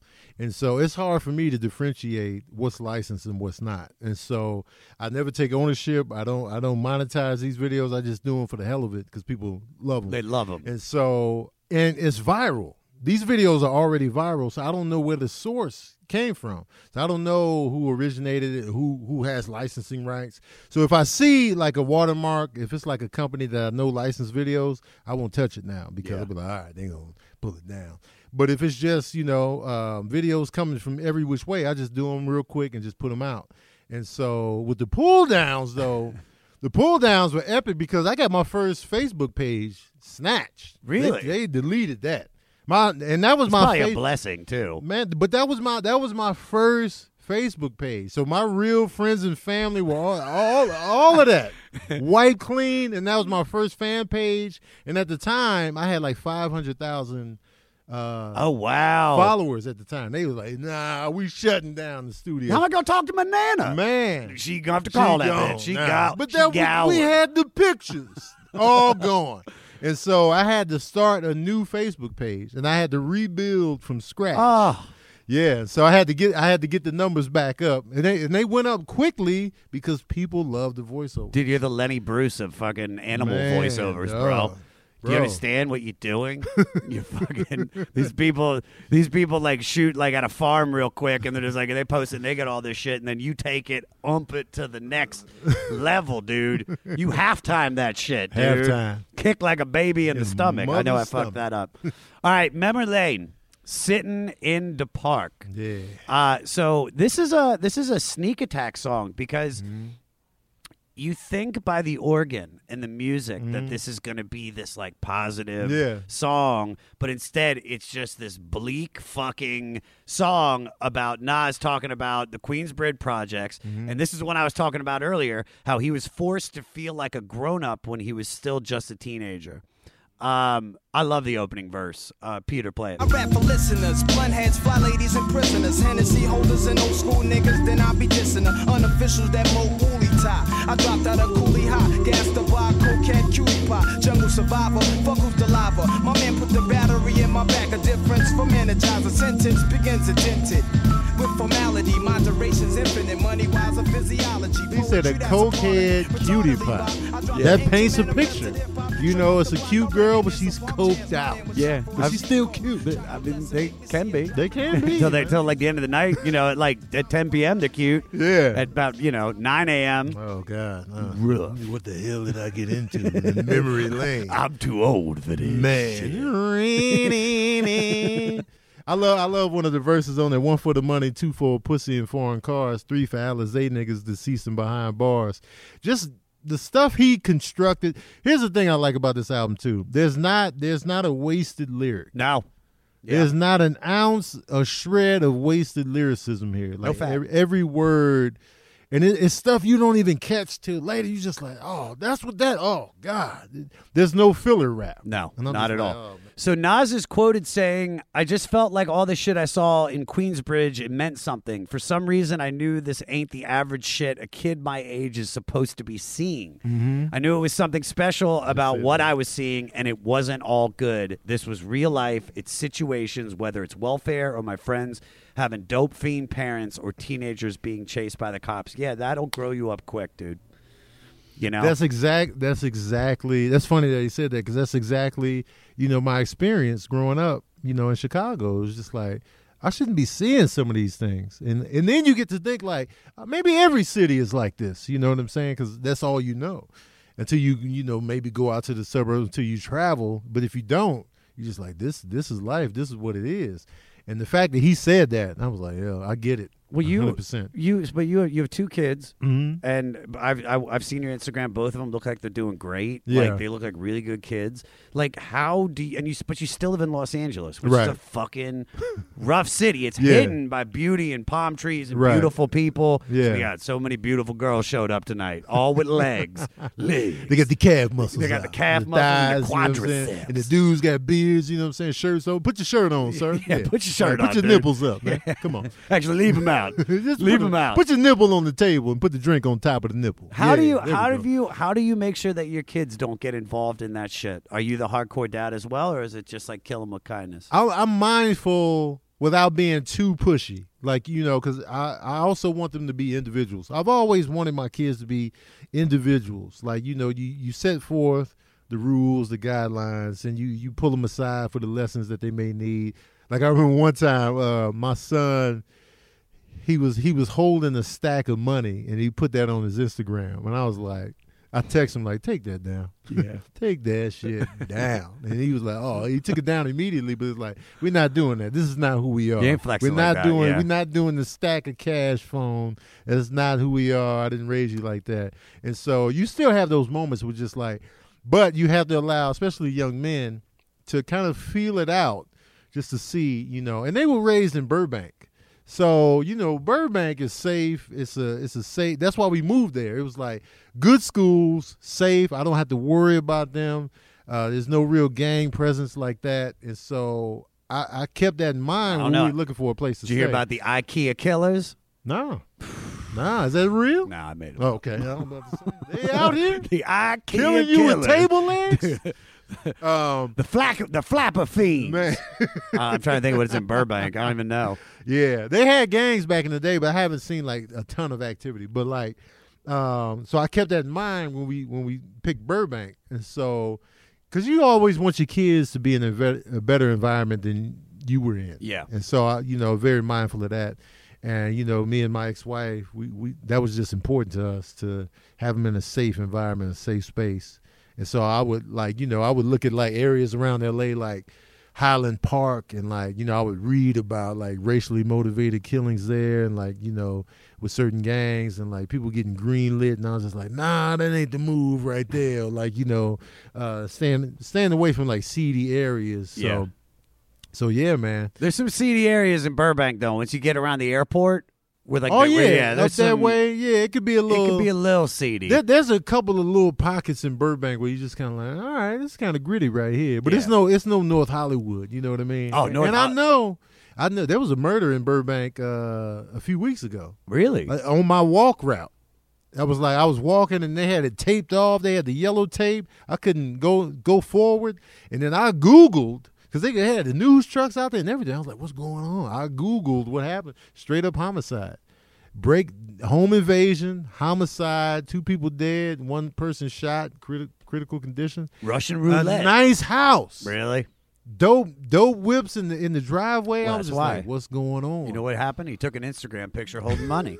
he was like he didn't have you. up. He, was didn't have you. They had the address in the back pulled up. Yeah, he's like, why is he holding? Man. Why is he holding a, a fucking letter made out to him, holding the cash like this? Got Where I live, everybody. Man, and now I'm obsessed with that house because I want to know more. Oh, are you big into like the murder, like TV shows and all that Oh, come shit? on, Forensic man. Files. I watch Forensic Files. You know, we comedians, so I Mm-hmm. travel. Every hotel, I turn it to uh, HLN every time, and Forensic Files be on all night. Yeah. and I just let it play. Oh, I'm with you, dude. Yeah, my man. my favorite show is this show on ID called Fear Thy Neighbor, Oh. which is you'll love it, dude. Huh? If you have ID, it's everybody should watch it. If anybody watched Fear Thy Neighbor, it's about it's literally Hatfield and McCoy shit, but real shit. So it's about like it's about like this family that moves into like a neighborhood, Mm-hmm. and there's another family that's been living there, and then it's usually over dispute over lawn or like yeah, you don't cle- you know take the trash Oh cans back in, and it starts a beef and then uh, people always die. Somebody always dies. And here's the here's the shit. They do uh, reenactments, but they also do interviews with the surviving people, right? Oh, snap. But here's what's funny. The show takes place where it's set, where they're like that, where where you would think those kind of disputes would happen. Yeah. Alabama, Florida, Uh-huh. South Carolina. Yeah. But they shoot the show in Canada, and all the actors are in Canada. So Mm-hmm. they, so they'll interview like one of the real people, and they'll be like, "Well, so I told Skeeter to go down there and handle what the what the Johnsons were doing," and then they go to the actors, and it's like, "I told you to get off my lawn, eh? Oh, get off man. my lawn, eh? Come on, Skeeter, Billy Ray, we gotta go." We got a ghoul. We got a ghoul. Watch it. It's dope. All right. One Love, Oh man. the Q-Tip song. Yes. Uh, He sings the hook. This is the fifth and final single. It's a detailed letter to an incarcerated friend to catch him up on the news about his hood, his crew, and his relationship outside. Mm, yes. Uh, this has a line, much like Schwepper Vessens, Okay. uh, that fans have debated and can't understand. Peter, play it. Shorty's laugh was cold blooded as he spoke so foul. Only 12 trying to tell me that he liked my style. Then I rose, wiping the blunt's ash from my clothes and froze. Only to blow the herb smoke through my nose and told my little man I'm a ghost. I bros. Left some jewels in his skull that he could sell if he chose. Words of wisdom from Nas, try to rise up above. Keep an eye out for Jake Shorty, walk one love. Uh. Then froze only to blow the herb smoke through my nose and told my little man I'm a ghost. I bros. Oh. B R O Z E. Bros, huh? Okay. Nas later explained that bros meant the past tense of breeze, which meant to leave because he didn't oh. like the way breezed Oh. Right. sounded. Yeah. That sounds like something you'd say. I'm bros. bros. Man, I'm bros. You know, the past tense. Yeah. You know what's dope about that that particular that rap line Mm-hmm. is that it's in the movie Belly. Is it? Yeah, that that uh that scene in Belly when he's talking to that kid on the park bench. Yeah. That's that scene. And so that's why uh Nas gets partial writing credit for Belly because that's the exact moment. Dude, what the fuck happened to Hype Williams? Why Oh, can't? man. Why isn't he making other movies? Dude, I don't Belly know. was the shit. Belly, Belly, story wise, the shit was all over the place. it was- it was whack. all Whack over the sauce. goddamn. It's a guilty pleasure, but visually, it was amazing. Yeah. and I wanted to see more from Hype Williams, but he was he was slated to direct Bad Boys Three at one time. Oh wow. Uh, but then you know that didn't that didn't materialize. But visually, He bros. That's Man, why he, bros. bros. He bros. I like One Love a lot because he's writing a letter and he's painting another picture, Mm-hmm. talking to an inmate friend and just giving us the full scoop and the skinny on what's going on in the community and what's going on around him. And I'm all for that. I love storytelling rap. Mm-hmm. And so this is perfect. And then Q Tip on the production. I love him. Q Tip on the on the chorus. I'm just like, yes. What's so great is that on Spotify, you know, when the album ends, this album ends, it Uh-huh. plays in like the Nas style of like different music. So it'd be like Pharcyde, Uh-huh. some Wu Tang, and then uh, right when this album ended today, it, it started with "Back in the day when I was a teenager, before I had status." I was just like, "Oh fuck, dude! like, come on! Like, I'm just feeling it, dude." Yeah. So this is really interesting about this song. Uh, it also has shout outs to his other friends in prison, including his childhood friend Cormega, Yes. uh, who later became Nas's rap rival. Yep. Do you know about that? Yeah, Like- because uh Cormega, I remember him mentioning him on this record, and then you know they were supposed to be in the firm together, like the the group, the firm. It was uh Nas, Tom AZ, Cruise. Tom Cruise, uh, the old oatmeal guy, What's Susan it? Sarandon. Wilford Brimley. You know what I'm saying? Uh, Gene Hackman. But it was it was Nas, Az, Foxy Brown, and. Cormega, and so.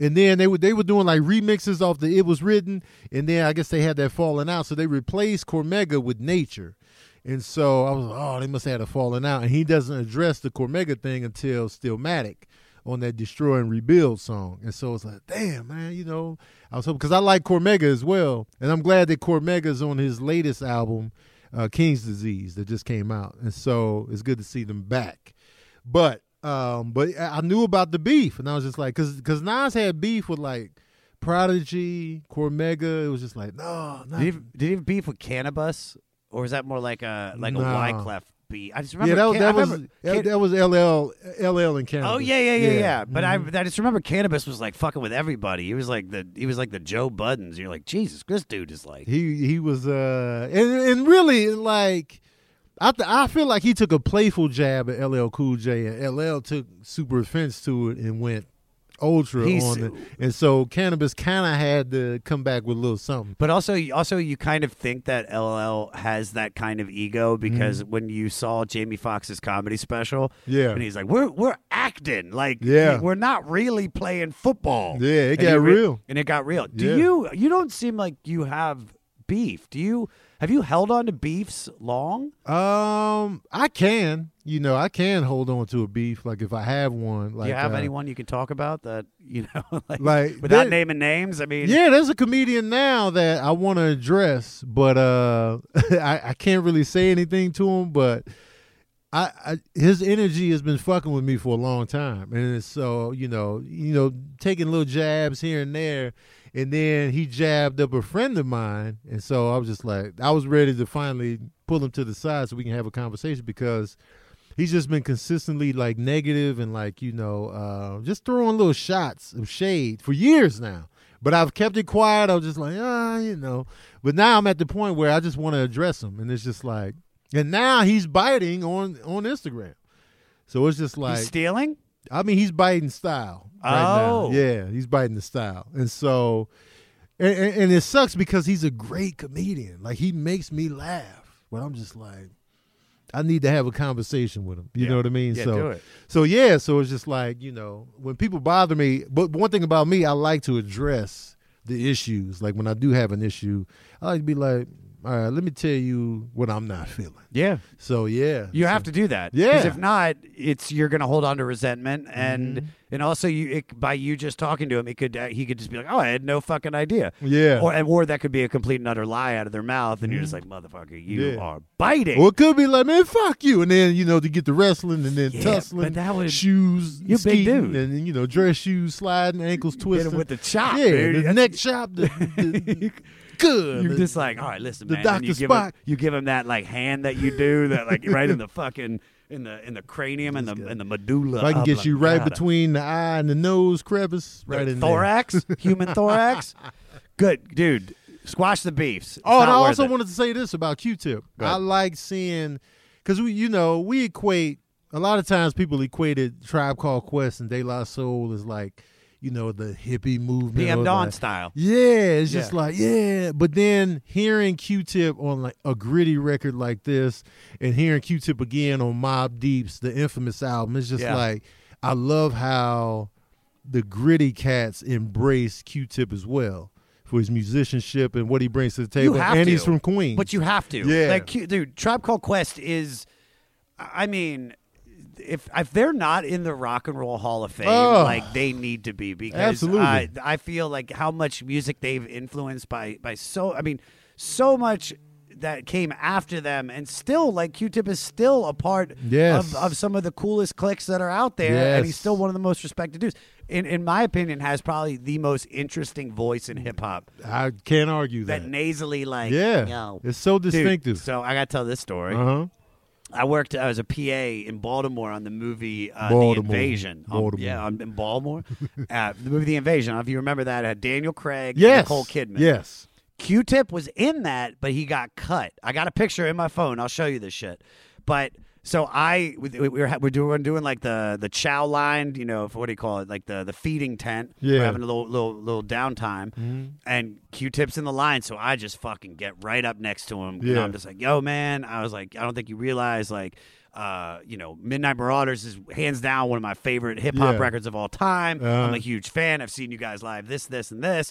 And he's like, "Oh, yo, that's that's fucking dope." And then he turns to the to the woman handing out the food. He goes, "Hey, yo, lady." Don't be stingy with the mashed potatoes. And I was like, I love this motherfucker. I You said love- it like that? Mhm. the best. Best day of my life. Man, uh, Midnight Marauders, Low End Theory. Yeah. Phenomenal records. It- hands down. Phenomenal. Midnight Hands- Marauders is one of my favorite album covers of all time. as Oh well. yeah, everybody was on. If you weren't on that album cover, you Man. probably you Oh. probably retired. I love it, man. You'd be on that album cover now. And that that was that was ninety three. And so like, you know, it came out before Illmatic, but one I'm telling you, once Was that 93? Yeah, yeah, Because uh, Low End Theory was ninety two, Midnight Marauders was ninety three. Uh, and then once Nas reignited Wu Tang and Nas reignited my love for hip hop, I started digging digging back into like the stuff that I had missed. And so Midnight Marauders was one of those albums that, you know, because I saw the Electric Relaxation album, I mean uh, video, after it had been uh, old. Yeah. And so I was just like, this song is amazing. Yeah, what, dude. What Cause, the? What the? Because at the time, all you were listening to was "It Feels Good." No, not that tone. It, was, it was the anniversary Tony Toni Toné. Anniversary made for you and me. Ain't nobody stop scared above my block. Wait, that's Bobby Brown. No, is it? Yeah. That's humping around.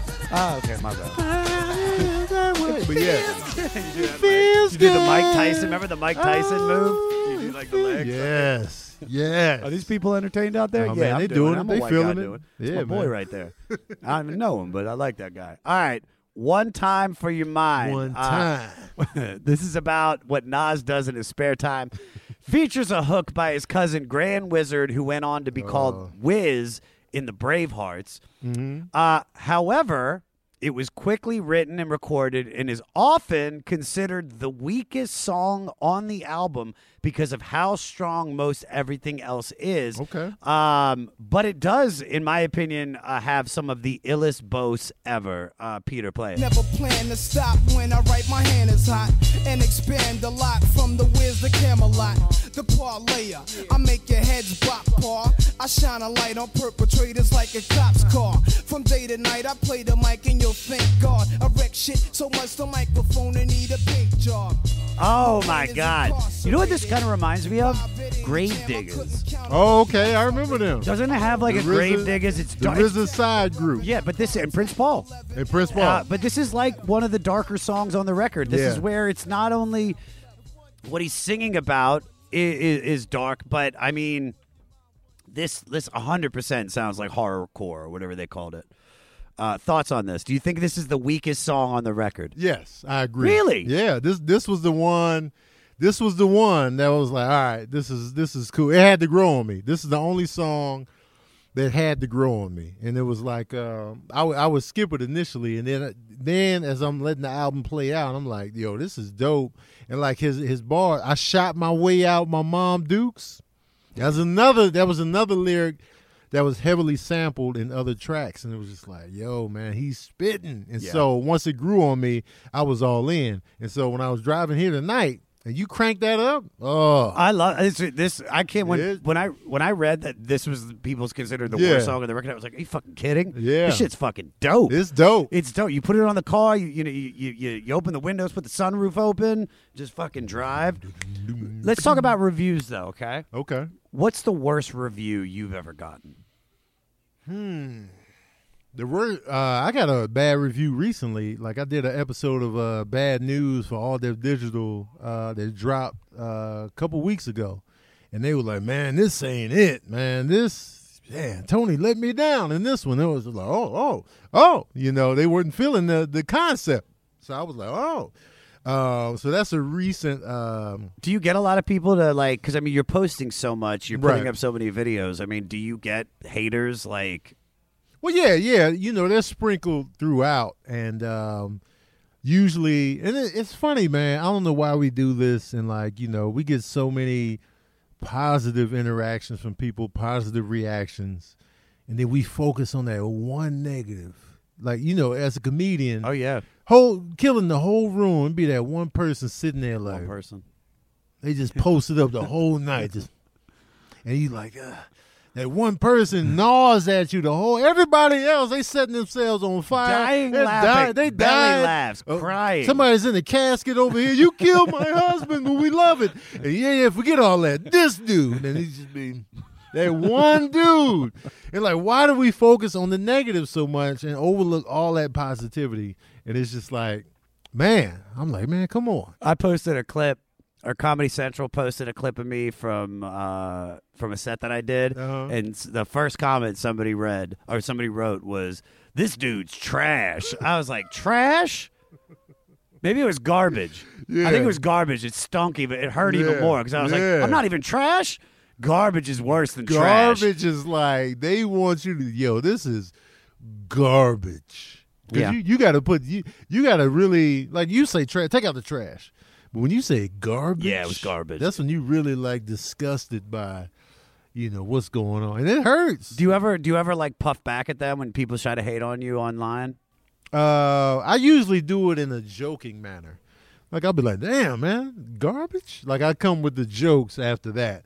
Like I, I don't take super offense like well yeah you're broke. Like I, I don't come like that but I, I'll just be like man what about my kids man you know what I'm saying am I am I at least like you know a garbage can full of newspapers that doesn't smell recyclables yeah you know what what's in the trash can is it like old meats and like you know stew lentils that were just sitting in the fridge too long onions You just go through everything that your vegan ass eats right now. yeah, Just it's like what's in there? Go, go, come on, man. Don't- Come on, tofu, season lemon pepper tofu. All right, represent. Oh Uh, this Oh, highlights yeah. the dangerous similarities between the rap game and the crack game. Peter, Yes. play it. The brutalizer, brutalizer, accelerator, the type of nigga who be pissing in your elevator. Somehow the rap game reminds me of the crack game. Used to sport Ballys and gazelles with black frames. Now I'm into fat chain, sex and text. Fly new chicks and new kicks, heinies and backs. Represent, represent, So this references the Bridge Wars, which started as diss record beefs between rival crews about the, where hip hop started. Okay. Uh, people have always debated whether it's Queensbridge or the Bronx. Oh, Um, I wish I had examples of who's from both, but I do not. well, the Bronx, you got uh, KRS One. yeah.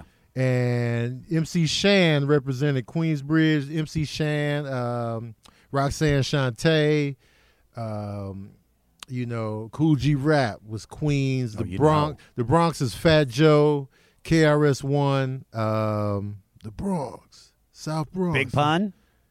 uh, Big Pun. Is he from the Bronx? I have no idea. I can't. I feel can't like think. And he came out much later. Uh, Fat Joe was around back then? well, Fat Joe, Fat Joe hit the scene. I want to say his debut album was like around 93, 94. The fuck was I? I just Yeah. remember picking him up at Lean Back. Oh man, he was out way before that. Okay, well, you yeah, know. man. That's what I used to play that when I used to DJ like weddings and bar mitzvahs. Uh so, so this is something I found that I loved. DJ Premier produced a version of this earlier in the process of recording, but once he heard how dope the beats on Life's a Bitch and One Love sounded, Primo went back and remixed this because he Oh. didn't feel like it was up to par Really? with the rest of the record. Yeah. I love that. I love represent. Like this, this is one of my favorites on the album. The beat is so like aggressive, it thumps, and the way Nas is rapping on the record, he turned it up a little bit in terms of like delivery. And I Yeah. was just like, man, I love the type of nigga who be pissing in your elevator. It was just like, man, because you know, That's growing. I, I you do piss that. in the elevator. I mean, I've done it. I, I lived in a slum. I lived in a slumlord building, and Yeah. I, I hated the slumlord. And uh-huh. yeah, Well, you didn't did even- it for petty reasons. It wasn't Yeah, I mean, it wasn't a full like spray. It was just Yeah. like a tinkle. Okay. Yeah. Because man, like you know, uh, in the projects in Chicago, you go to Robert Taylor Homes or the Stateway Projects. They were like, "Don't get in the elevator." And once you see the elevator, it was pissy every time. So once Really? he said the type of nigga would be pissing in the elevator, I was like, I, "I've been in those pissy You know elevators." dudes. Yes. Let's talk. Let's talk about. let's talk about pissing in a sense, uh, because you've pissed off a few people uh, Uh-huh. online for the verses.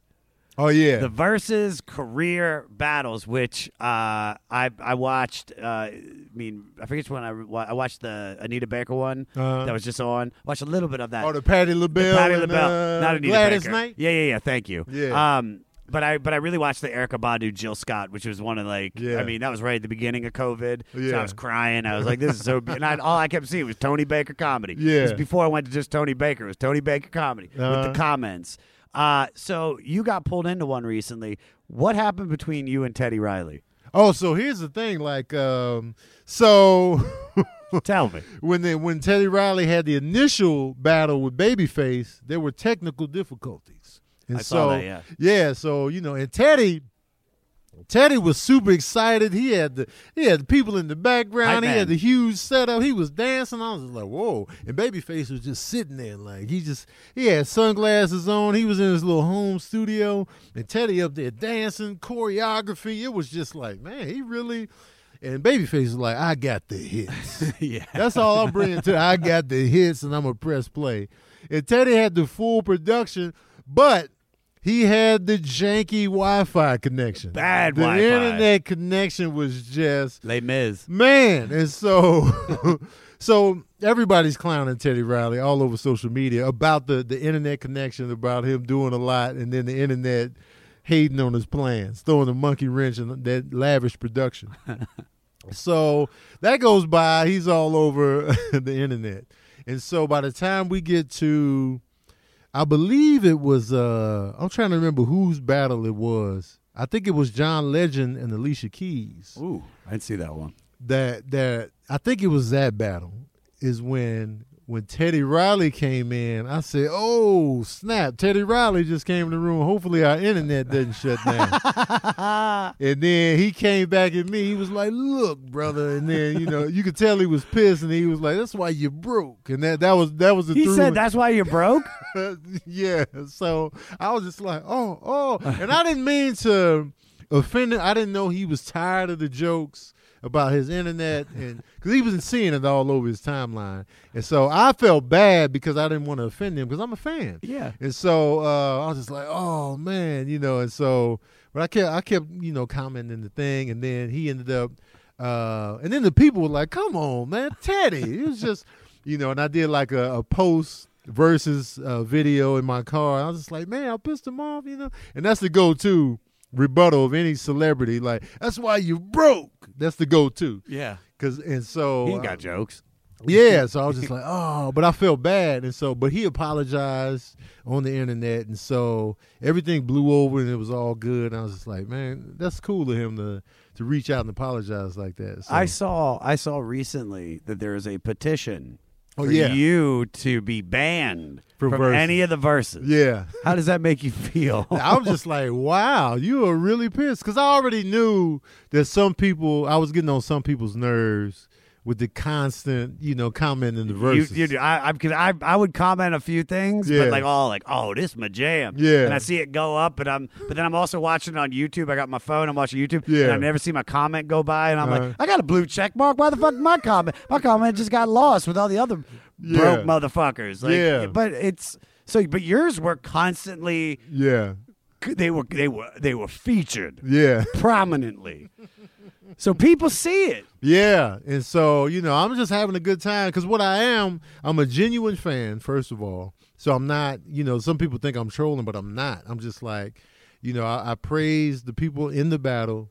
I talk about my experiences with their music mm-hmm. that I that I really have. Like in Brandy and Monica, I'm talking about buying Monica's album when it first dropped, getting Brandy's second album. I'm giving like real, you know, stories. Then I mix in like a joke here and there, Sure. depending on Your you know whatever. And so uh and people are having a great time. They're like, "Oh man, I'm here for the comments." Yeah. And so uh but then there's there's that there's that, you know, people that "Eh, I'm sick of it, man. You corny, man. Just stay out of the comments. And you know, this one person was particularly upset. They was like, "I'm starting a petition. I need a hundred signatures tonight. We getting them out of here." Well, how many signatures is it up to? Because I know you're checking it. Uh, my crew told me that they ended up the the petition's not up there anymore. Ah. Yeah, because I posted. it. I was like, "Yo, get your get your signatures," and then I'm gonna do a counter petition to get me back on. Just uh, like, man, it's that serious? petition So- to petition. Yeah. I'm, just, I'm a petition to start a petition Yeah. to get me back in so Absolutely. I can comment on the next verse. I love that, man. dude. That I love that you have gotten so big Mm. that they have petitioned Yeah. Oh man. to keep your ass off of their enjoyment of legends. I'm like, well, you're supposed to be watching the videos and listening to the music. Why are you in the comments? How is it your fault that Teddy Riley has fucking Spectrum and they suck balls and, didn't- and didn't upgrade to the full plan? He's got that half-ass internet. Man, though. All right, final song on the record. Oh man, I hate to see it. I Uh, hate to see no, it. we got other stuff after this. Okay. We got nine, nine more hours of podcasting, bro. This is a we- we're gonna do the deluxe album. yes. it ain't hard to tell. This was the first official single and probably one of the most popular songs.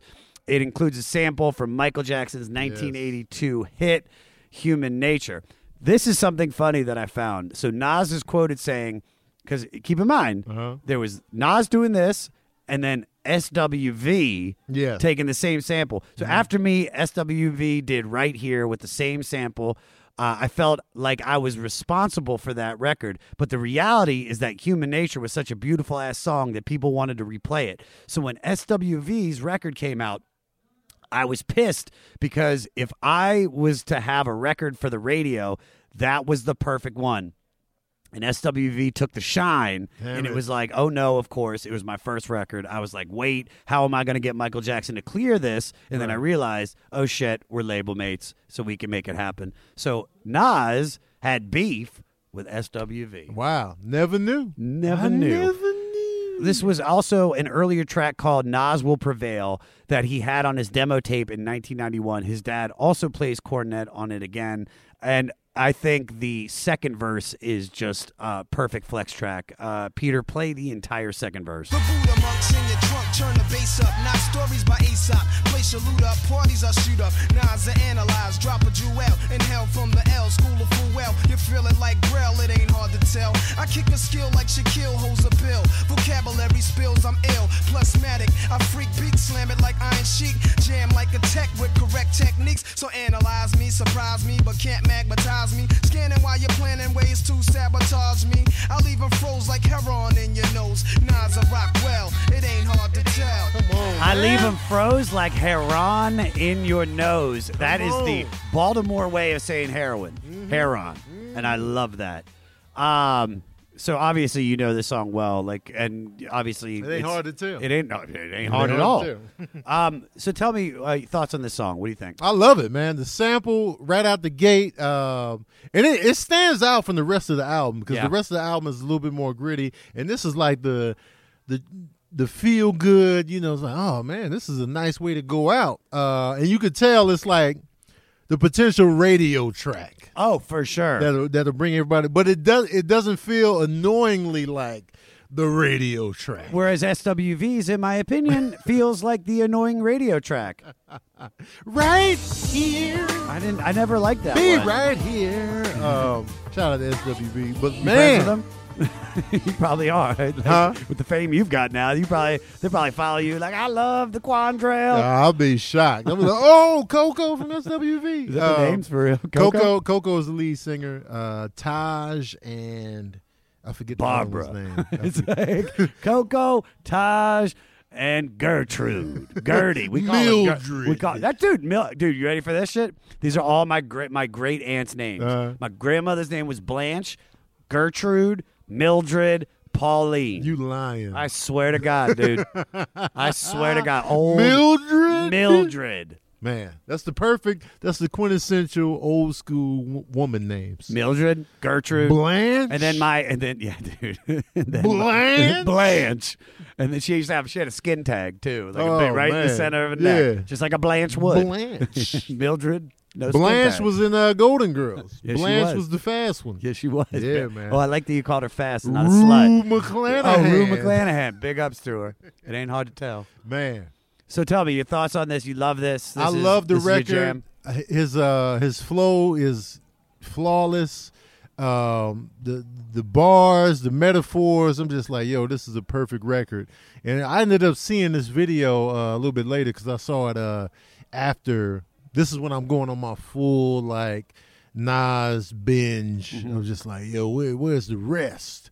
And so um when I saw it ain't hard to tell, I was like, yo, this is. And then I remembered, I flashed back to like, cause I remember him having on a red jacket, a red hat, and I was like, I saw this video before I saw The World Is Yours, but I didn't pay attention to it. I was just like, God, this is. I This think I fit think this was even before. um you know, uh, old girl told me about. But this would have, yeah, because this would have fit into the music you were listening to at the time. So I'm surprised you didn't latch Absolutely. onto this shit. Yeah, it, it was. I remember the visual, but I don't remember hearing the audio. So I'm like, how did this slip under my radar? And so I was just like, man. But I, I'm telling you, man, once Nas and Illmatic got a hold of me, it was a wrap. Oh, it is, yeah. And ever since then, Concubine. Oh you're man, like, you're wrapped up, dude. Ever since, because I, I was obsessed with the album cover. I was like, yo, this album cover is dope. Him as a kid with the with the fade into the Queensbridge block. Like even even uh I went to Queensbridge last year to pay respect to to just see Queensbridge. And I was like, yo, this is this is hallowed ground. This is Queensbridge proud because we were uh, my girlfriend's from New York. She's from Brooklyn. And so um we were in Queens, uh, hanging out. She was taking me all over New York. And we were in we were in the part of Queens where they have that big globe with it flavor in your ear, Craig Mack video Oh, was. yeah. Uh, Men in Black, the the where the, the World's Fair was. Yeah, yeah, back yeah. in the day. So and then from there, her her father picked us up, and uh, he took us to Queensbridge, and I was just like, I'm in Queensbridge. Put the you- Nas did you put it on? Did you- yeah, oh, put you the. You had on. to, yeah. I had it going in my headphone. I was like, yes. And they had a mural of Nas there. I was like, this is perfect. Ah, I'd love to see. it. Oh, man. I'll be in New York. Actually, when this comes out, I'll be in New York. Yes. So talking about perfect, uh Uh-huh. you every I'd say once a week you post uh, this Nipsey Hussle. Oh yeah, um, I did that for a year straight. for a year straight. Yeah. So can you explain to everybody what it is? hmm It was uh, it was like seven seven keys to like uh, you know entrepreneurship and, and, and ways of building like you know wealth and you know uh, you know your brand, whatever you whatever it is, and, and he had these seven keys that he posted, and so Nipsey's death hit me hard. It was like you know, uh, because I was a fan of Nipsey Hussle I was a fan of like what he was bringing to rap. Because every time he rapped, like you, you would immediately like, oh, he's just a gang member rapping on the surface. Yeah. But then when you listen to what he was saying in his songs, he always had content and weight to what he was talking about. Like you can tell he was like all about empowerment, entrepreneurship, because he, he's the son of immigrants. So you know they come in with that hustle. They come in with that we gonna make it, we gonna sell. And so he grew up with that, got tied into the gangs for a little bit, but then he came back to that mentality. And so I'm like, man, I like Nipsey, man. So when he died, murdered, it was just like super tragic, and it hit me hard. And I was just like, man. And I didn't want his legacy to just be, oh, we sad this week on social media, and then he fades into the. And so I was like, yo, I'm posting this every day for a year, um, just so we're reminded of Nipsey and what he was trying to convey um, through himself and through us, like trying to better yourself, believing in your brand, entrepreneurship, home ownership, real estate, all of that. And so I posted it every day. For Which what what uh, out of out of the 7 Uh-huh. which one do you connect with the most? I like the um, knowing your worth is is the biggest thing that resonated with me. And it was like I was telling you earlier in this podcast. I was like, when you know your worth, it, that's when you get that world is yours mentality. When you know what you can bring to the table, you know that that people there's a, there's an audience that that can rock with you. That's when you had that man. The world is mine. I know my worth. I can say no to certain things, and it's okay. And so with that, um, he sold his Crenshaw mixtape for a hundred dollars. Um, he sold it for a hundred dollars, and he sold a lot of copies of it at that price. And so I was like, "Wow," because it sounds ridiculous at first. He's like, "A hundred dollars." yeah. You know, go to Hollywood Boulevard right Yeah. now. Buy buy, buy 20 for $100. especially now in the streaming world, where it's just like you can just listen to so much just by paying the monthly Apple fee. Yeah. a hundred dollars and people pulled up and, and bought it and then he came out with another one called Mailbox Money for a thousand dollars a piece and people bought that and i was just like he knew his worth he knew his brand he put his he put value on it that on the surface seemed ridiculous, but people still pulled up and supported that. And I was just like, man, this is this is genius. Yeah. Yeah. I mean, I'm, I'm trying to sell my next special for Listen. five hundred thousand. Listen, it's it goes to Wu Tang too. When when the RZA sold Yeah, but that, that album the douchebag with the fucking douche, bought it though. douchey McGee. Martin Sk- Skrillex or the. but the his name fact is. that he still paid two million dollars for an album, it's yeah, like but it's not Wu Tang from fucking the ear- like the '90s though. I want to hear it though. Yeah, but dude, I mean, I'm not to get off topic, but don't you think that Wu Tang and I love Wu Tang, Right. dude. Wu, dude, uh, Return to the 36 Chambers is one of like the Old Dirty Bastard record. I've seen. I saw Old Dirty Bastard live by Yeah. himself. Uh. it was the craziest show I've ever seen. Yeah. I just recently saw GZA a few years ago by Oh, himself doing. Liquid Swords in its entirety. I love Wu Tang. Yeah. we possibly might be having Ghostface on the podcast. Oh, he's the best. But but dude, right around the time Method Uh. Man released Judgment Day Part 2. Okay. They started slipping. The only motherfucker that with it. Well, I'm not going to take because Bobby Digital was dope. Yeah. Uh, because my Lovin' Is Digi is still one of the hottest songs I've ever heard. I in my like life. that album. Ooh, but but fucking every record except for fucking Ghostface, Fish Scale, uh, He did uh Supreme Clientele. Supreme Clientele, Fish Scale, uh, the Pretty Tony album, and also More Fish. yeah, but Ghostface Killah has the best discography in the Wu, yes, in my opinion. because a lot of them started the, the records got It was once once he finished that record deal where RZA Yeah. was in control of everything Yeah. and they could go out and do their own shit Wu Tang fell apart Yeah. I, dude I fuck with them I, they're Oh. still I dude Enter the 36 Chambers changed my life Did you listen to uh, Only Built for Cuban Linx too? I did not Fire. Is it Fire. we did we did that on the podcast though It's we did the first record you Oh. would, you want to talk about cinematic journeys I mean that that's a movie Raekwon, the whole thing Let me tell you how much I love Wu Tang. One of my son's middle name is Raekwon. That's how real it is. That's crazy because one of my my son's name is Inspectah Deck. Yo, man, I love Wu Tang, man. I almost Herbert. got a Wu Tang uh, W. Tattoo? I almost got it, You should man. do it. Yeah, I don't have any tattoos, but in college, I seriously considered getting the Wu W with a B on it and then my name in there. You should do it. Ah, it's too late. It's to man, you know. It's too late. eh, I'm 43 now. okay. Really? Yeah. God, black people age well. Jesus Christ. Are you want to do some facts and get out of here? Let's do it, All man. right. Although Nas has since recorded the Def Jam records, Russell Simmons passed on signing Nas for this album because he thought it would flop, and he was actually correct. Illmatic is a classic, Right. but sales wise, Mm-hmm. doo doo. Right. Yep.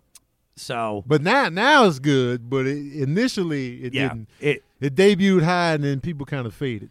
So let me ask you, which of your non-successes uh, became your most successful learning experiences? Oh man, like uh just any um anytime you know us as comedians, anytime we have a bad set, we turn that into a learning experience. We turn that into goal. We turn that into all right, I gotta re up, I gotta restructure, I gotta take this part of the joke out. I can't I can't open with the lantern joke. I gotta I gotta you gotta ease into it, I gotta ease into it. Yeah. Let them get to know me first. And so all of those L's become like uh, building blocks for you to get stronger. And so with Nas, with shoot, with the Illmatic, even though it, was critically held and there was hype around it, and then you know it debuted high, kind of faded, but then like I would almost prefer Illmatic because he built he built a, a, a buzz that was so strong Yeah. from from the underground from the critics from people like yo this dude is the truth so by the time he came with his second album it debuted at number one. It stayed number one for four weeks straight on billboard and it went double platinum. So so sometimes when you have that overlooked project that's so good, so when you come back around, they're like, "Yo, what you did the first time was fire, so we here for this second project." It was an indie movie. It was Yeah. an indie movie Yes, that, that got exactly. in Sundance. Didn't they didn't get a deal? But then his next movie is fucking like Requiem for a Dream, and, and it's like, oh shit. And then the next one is you know It's like those those movies that tanked at the box office, Big Trouble in Little China, but people loved the shit out of it for years to come. Pee-wee's it's Big like they're co-following. Yeah. Pee Wee's Big Adventure. Uh, actually, that did well at the box office. Did it? Yeah, it made it made like thirty something mil. Yeah. Uh, Scott Pilgrim versus the World. It didn't do well financially, but people love I know it movie. sucks. My I, I I loved that director so much, Oh. and then uh, my ex girlfriend fucked him while we were on a break, and I was like, I was like, I can't. I was like, I can't watch Shaun of the Dead anymore. It, Do you understand? I, I loved that movie. And Yeah. now just imagine it's a British guy like, nah, nah, Oh, like, oh God. man. All right, He's the- undefeated, by the way. Yeah, he's, he- he's a great director. I'm not shitting on him. I, hopefully, if I meet him, I go, "Yo, you fucked, fucked that girl. Remember, you went to Big Sur. We right. were on hiatus. We you were on know what I'm saying? hiatus. It's all good. Baby Driver. Tell me huh? about Baby Driver. all right. At the time, this is one of the first and remained one of the most bootleg albums in hip hop history. Thousands of copies existing before it was officially released. That's why I didn't sell well. But Yep. keep going. Uh, besides referring to the ultimate heights of being ill, the album is dedicated to a name for his childhood friend, Illmatic Ice, who is incarcerated for homicide. I didn't know that. Me neither. Nope. I Um, didn't know that either. Nas uh, wasn't fronting about growing up around violence at Queensbridge on this record. While he was working on these songs in early 92, his brother Jungle and his best friend DJ Ill Will Graham were both shot there together. Jungle survived, but Ill Will was killed. Right. Uh, he named his record company after him in tribute. Um, who is your Ill Will? Oh man, uh, Leon Hampton. The guy who gave you this? No, that was Lamar. Leon Hampton, man. Leon, man, we've been friends since first grade. And, um, you know, he was my first friend. I remember first day of school. I, I was the kid that cried every time I went to a new school. So as a kid, as a baby kid, you know, not not high school. I wasn't like, "Uh," I wasn't in college like "Uh, hold me in the chemistry class. But like uh, I would I would go to a new school, I'd be crying, and I remember uh, I went to Raymond Elementary School and walked in. I'm like, you know, and then Leon made a funny face, made me laugh. And then we were we were like getting along that whole day at school. And then when when I'm walking home, he's walking in the same direction as me. And I find out we live in that same townhouse complex that I was just talking about earlier. And um, we was friends ever since. And so we we were friends all throughout that time. Then when I moved further to the south side, I would visit him. He would visit me. And then when I moved to New Mexico, he came out and lived with us for a while. And then when he went back to Chicago, which I didn't want him to, uh, we lost touch. And then I recently found him in 20, uh, seven, 2018. I found him because I was scared he wasn't alive. Oh wow! I was scared, like you know, uh, if he stayed in that environment, I was scared of what was going to happen to him and like what he was involved in. I didn't know, and so I had always been looking for him on Facebook, on social media. I'm like Leon Hampton, and I, I was on Instagram looking again, and I found him, and I was like, "Yo, you Leon Hampton from 36th Street?" And I was like, when we finally found each other, and I was just like, "Man, I'm so glad you're alive." And so, you know, so that's my ill will right there I love that. Yeah, man. Mine is Angelo. For, for- Oh, not just because he died, yes. but it's just Ange was Angelo Bowers, funniest comedian. Oh my god, Uh, that's the reason I'm doing the podcast. he was. Uh, He was the best. I love that guy, man. Do you remember any of his jokes? Uh, you, I was going to ask you what if you what do I what's your- remember any of his jokes?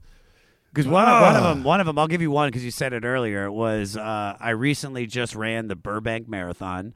Uh, there's no actual uh, uh, distance. You just run until you're tired of Burbank.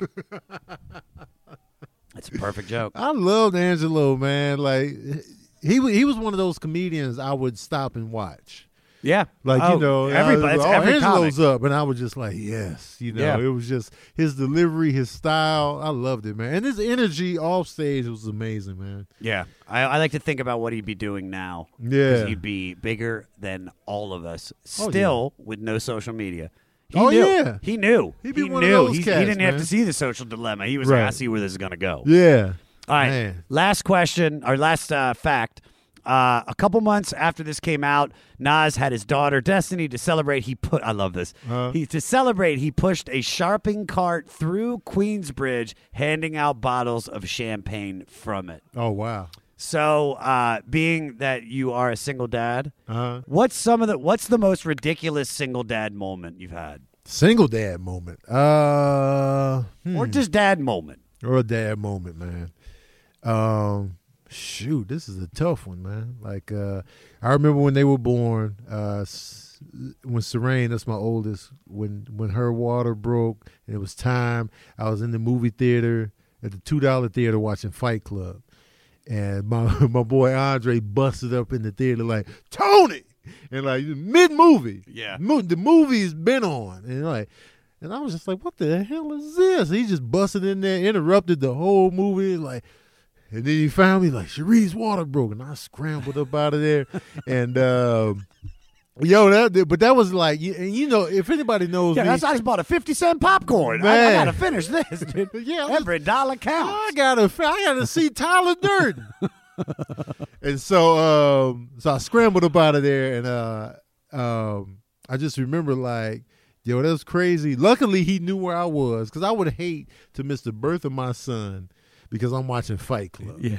I would, I would just hate that movie had that happen. You know, what I'm saying? man, forget the plot twist, forget Edward Norton, Brad Pitt can suck my Yeah. ass. I'd just be like pissed, you know. And so, uh, so that was that was a pretty wild moment. Um, a while like uh and then then when i get there i'm re- i'm recording i'm kind of hanging back from the scene and then it's funny how you transition for my second son when you know he's getting delivered i'm front row i'm all in i'm close like a quarterback in Yeah. the snap i'm just like i was so close that the the doctor was like can you back up I was like, oh yeah for sure, for sure. do your thing you know and uh That's about seven centimeters. Man, because I had to, I had to, I was three hours away. Yeah, they got the protractor, they got rulers, they got spatulas, and so um, I had to drive three hours to make it to that. And so once I finally got there, I was just like, "Woo, barely made it." And so, uh, so those are the moments of like the celebration of like the childbirth Yeah. of like you know my son's coming in, and it's just like, man, this is a glorious time, and like. Um, you know, I remember splur- I splurged on Godfathers with uh Serene. Like I had like I got like six Godfathers for him. Really? They were just lined up. Like, yeah, the Godfathers. It's like it's like a conglomerate. Is there an album. order? Like, is there like he first, you second, No, just- third? You, all of y'all, y'all the Godfathers. Don't screw this up. You're a great dad, man. Thanks, I see it. I see it on on social media. The stuff that you do with them. The the you know who who laughs first. Oh yeah, who just- smile first? Yeah, man. There's you. Well, you just you're you're a good dude, and Thanks, you man. can just. That, that was why when I had the pregnancy scare, I went Yeah. right up to you. there was 20 other comics I could have asked, and I was Yeah. like, I'm gonna. I'm gonna talk to this dude, the Right. one that I know has got his life together and is just a good parent. Uh, dude, this was.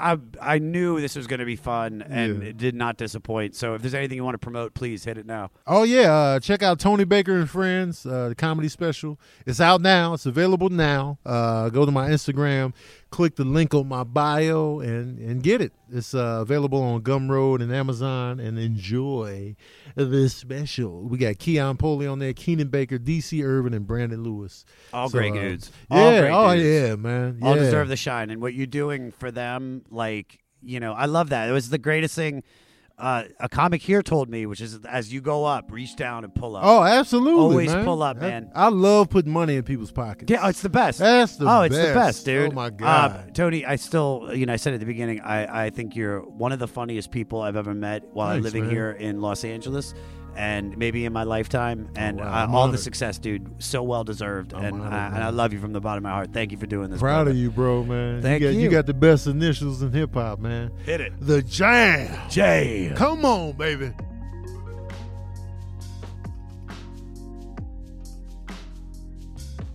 What I tell you, what I tell you, the one and only Tony Baker. Guys, follow him on Twitter at Tony Baker Comedy. Follow him on Instagram at Tony Baker. Follow him on Patreon.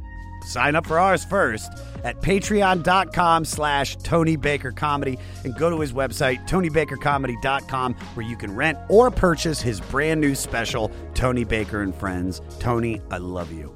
Now, we just listened to Nas from 1994. This week, Lil Matty Pinfield, our music director, chose Skizzy Mars. You're listening to his remix of Ben Zadai's Sun on the Way, No Pretty Shit.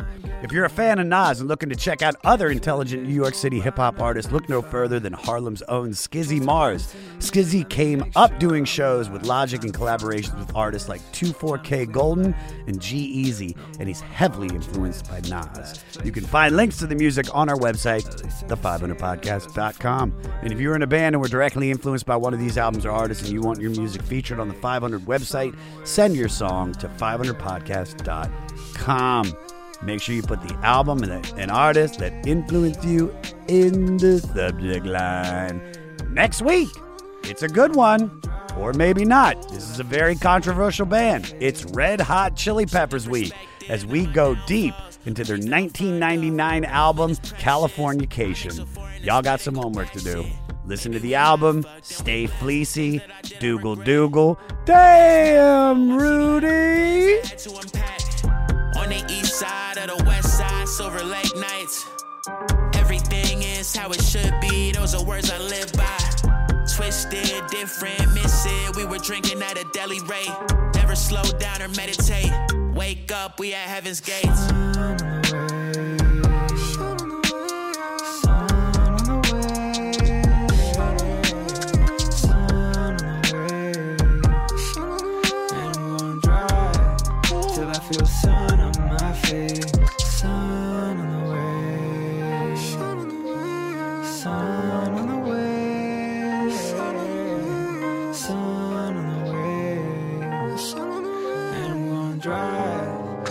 Feel sun on my face.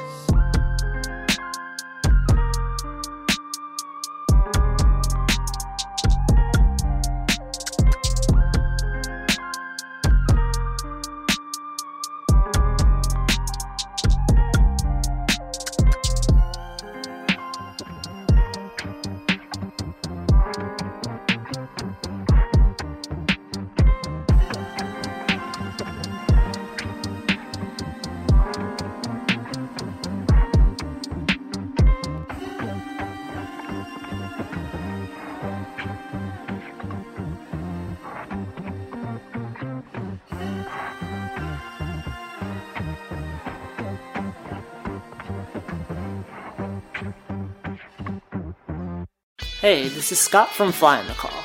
Each week I speak to a different musician, whether they're in an established band like Silverstein or the Wonder Years, or band on the rise like Spanish Love Songs, Origami Angel, or Meet Me at the Altar.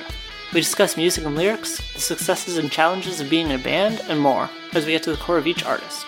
The show features musicians of diverse genres and backgrounds, so there's always a chance I'll be talking to your new favorite band. Listen and subscribe at soundtalentmedia.com. Hey, this is Chris Swinney, formerly of the Ataris and currently host of That One Time on Tour, part of the Sound Talent Media Podcast Network. Have you ever wondered what it's really like on the road? The highs can be euphoric, but the lows can be crushing. Join me every week as I chat with industry pros about what it's like living out their wildest dream and, in some cases, their worst nightmare. Past guests of the show include members of NoFX, Pennywise, Bad Religion, and more. Listen and subscribe at soundtalentmedia.com. Next Chapter Podcasts.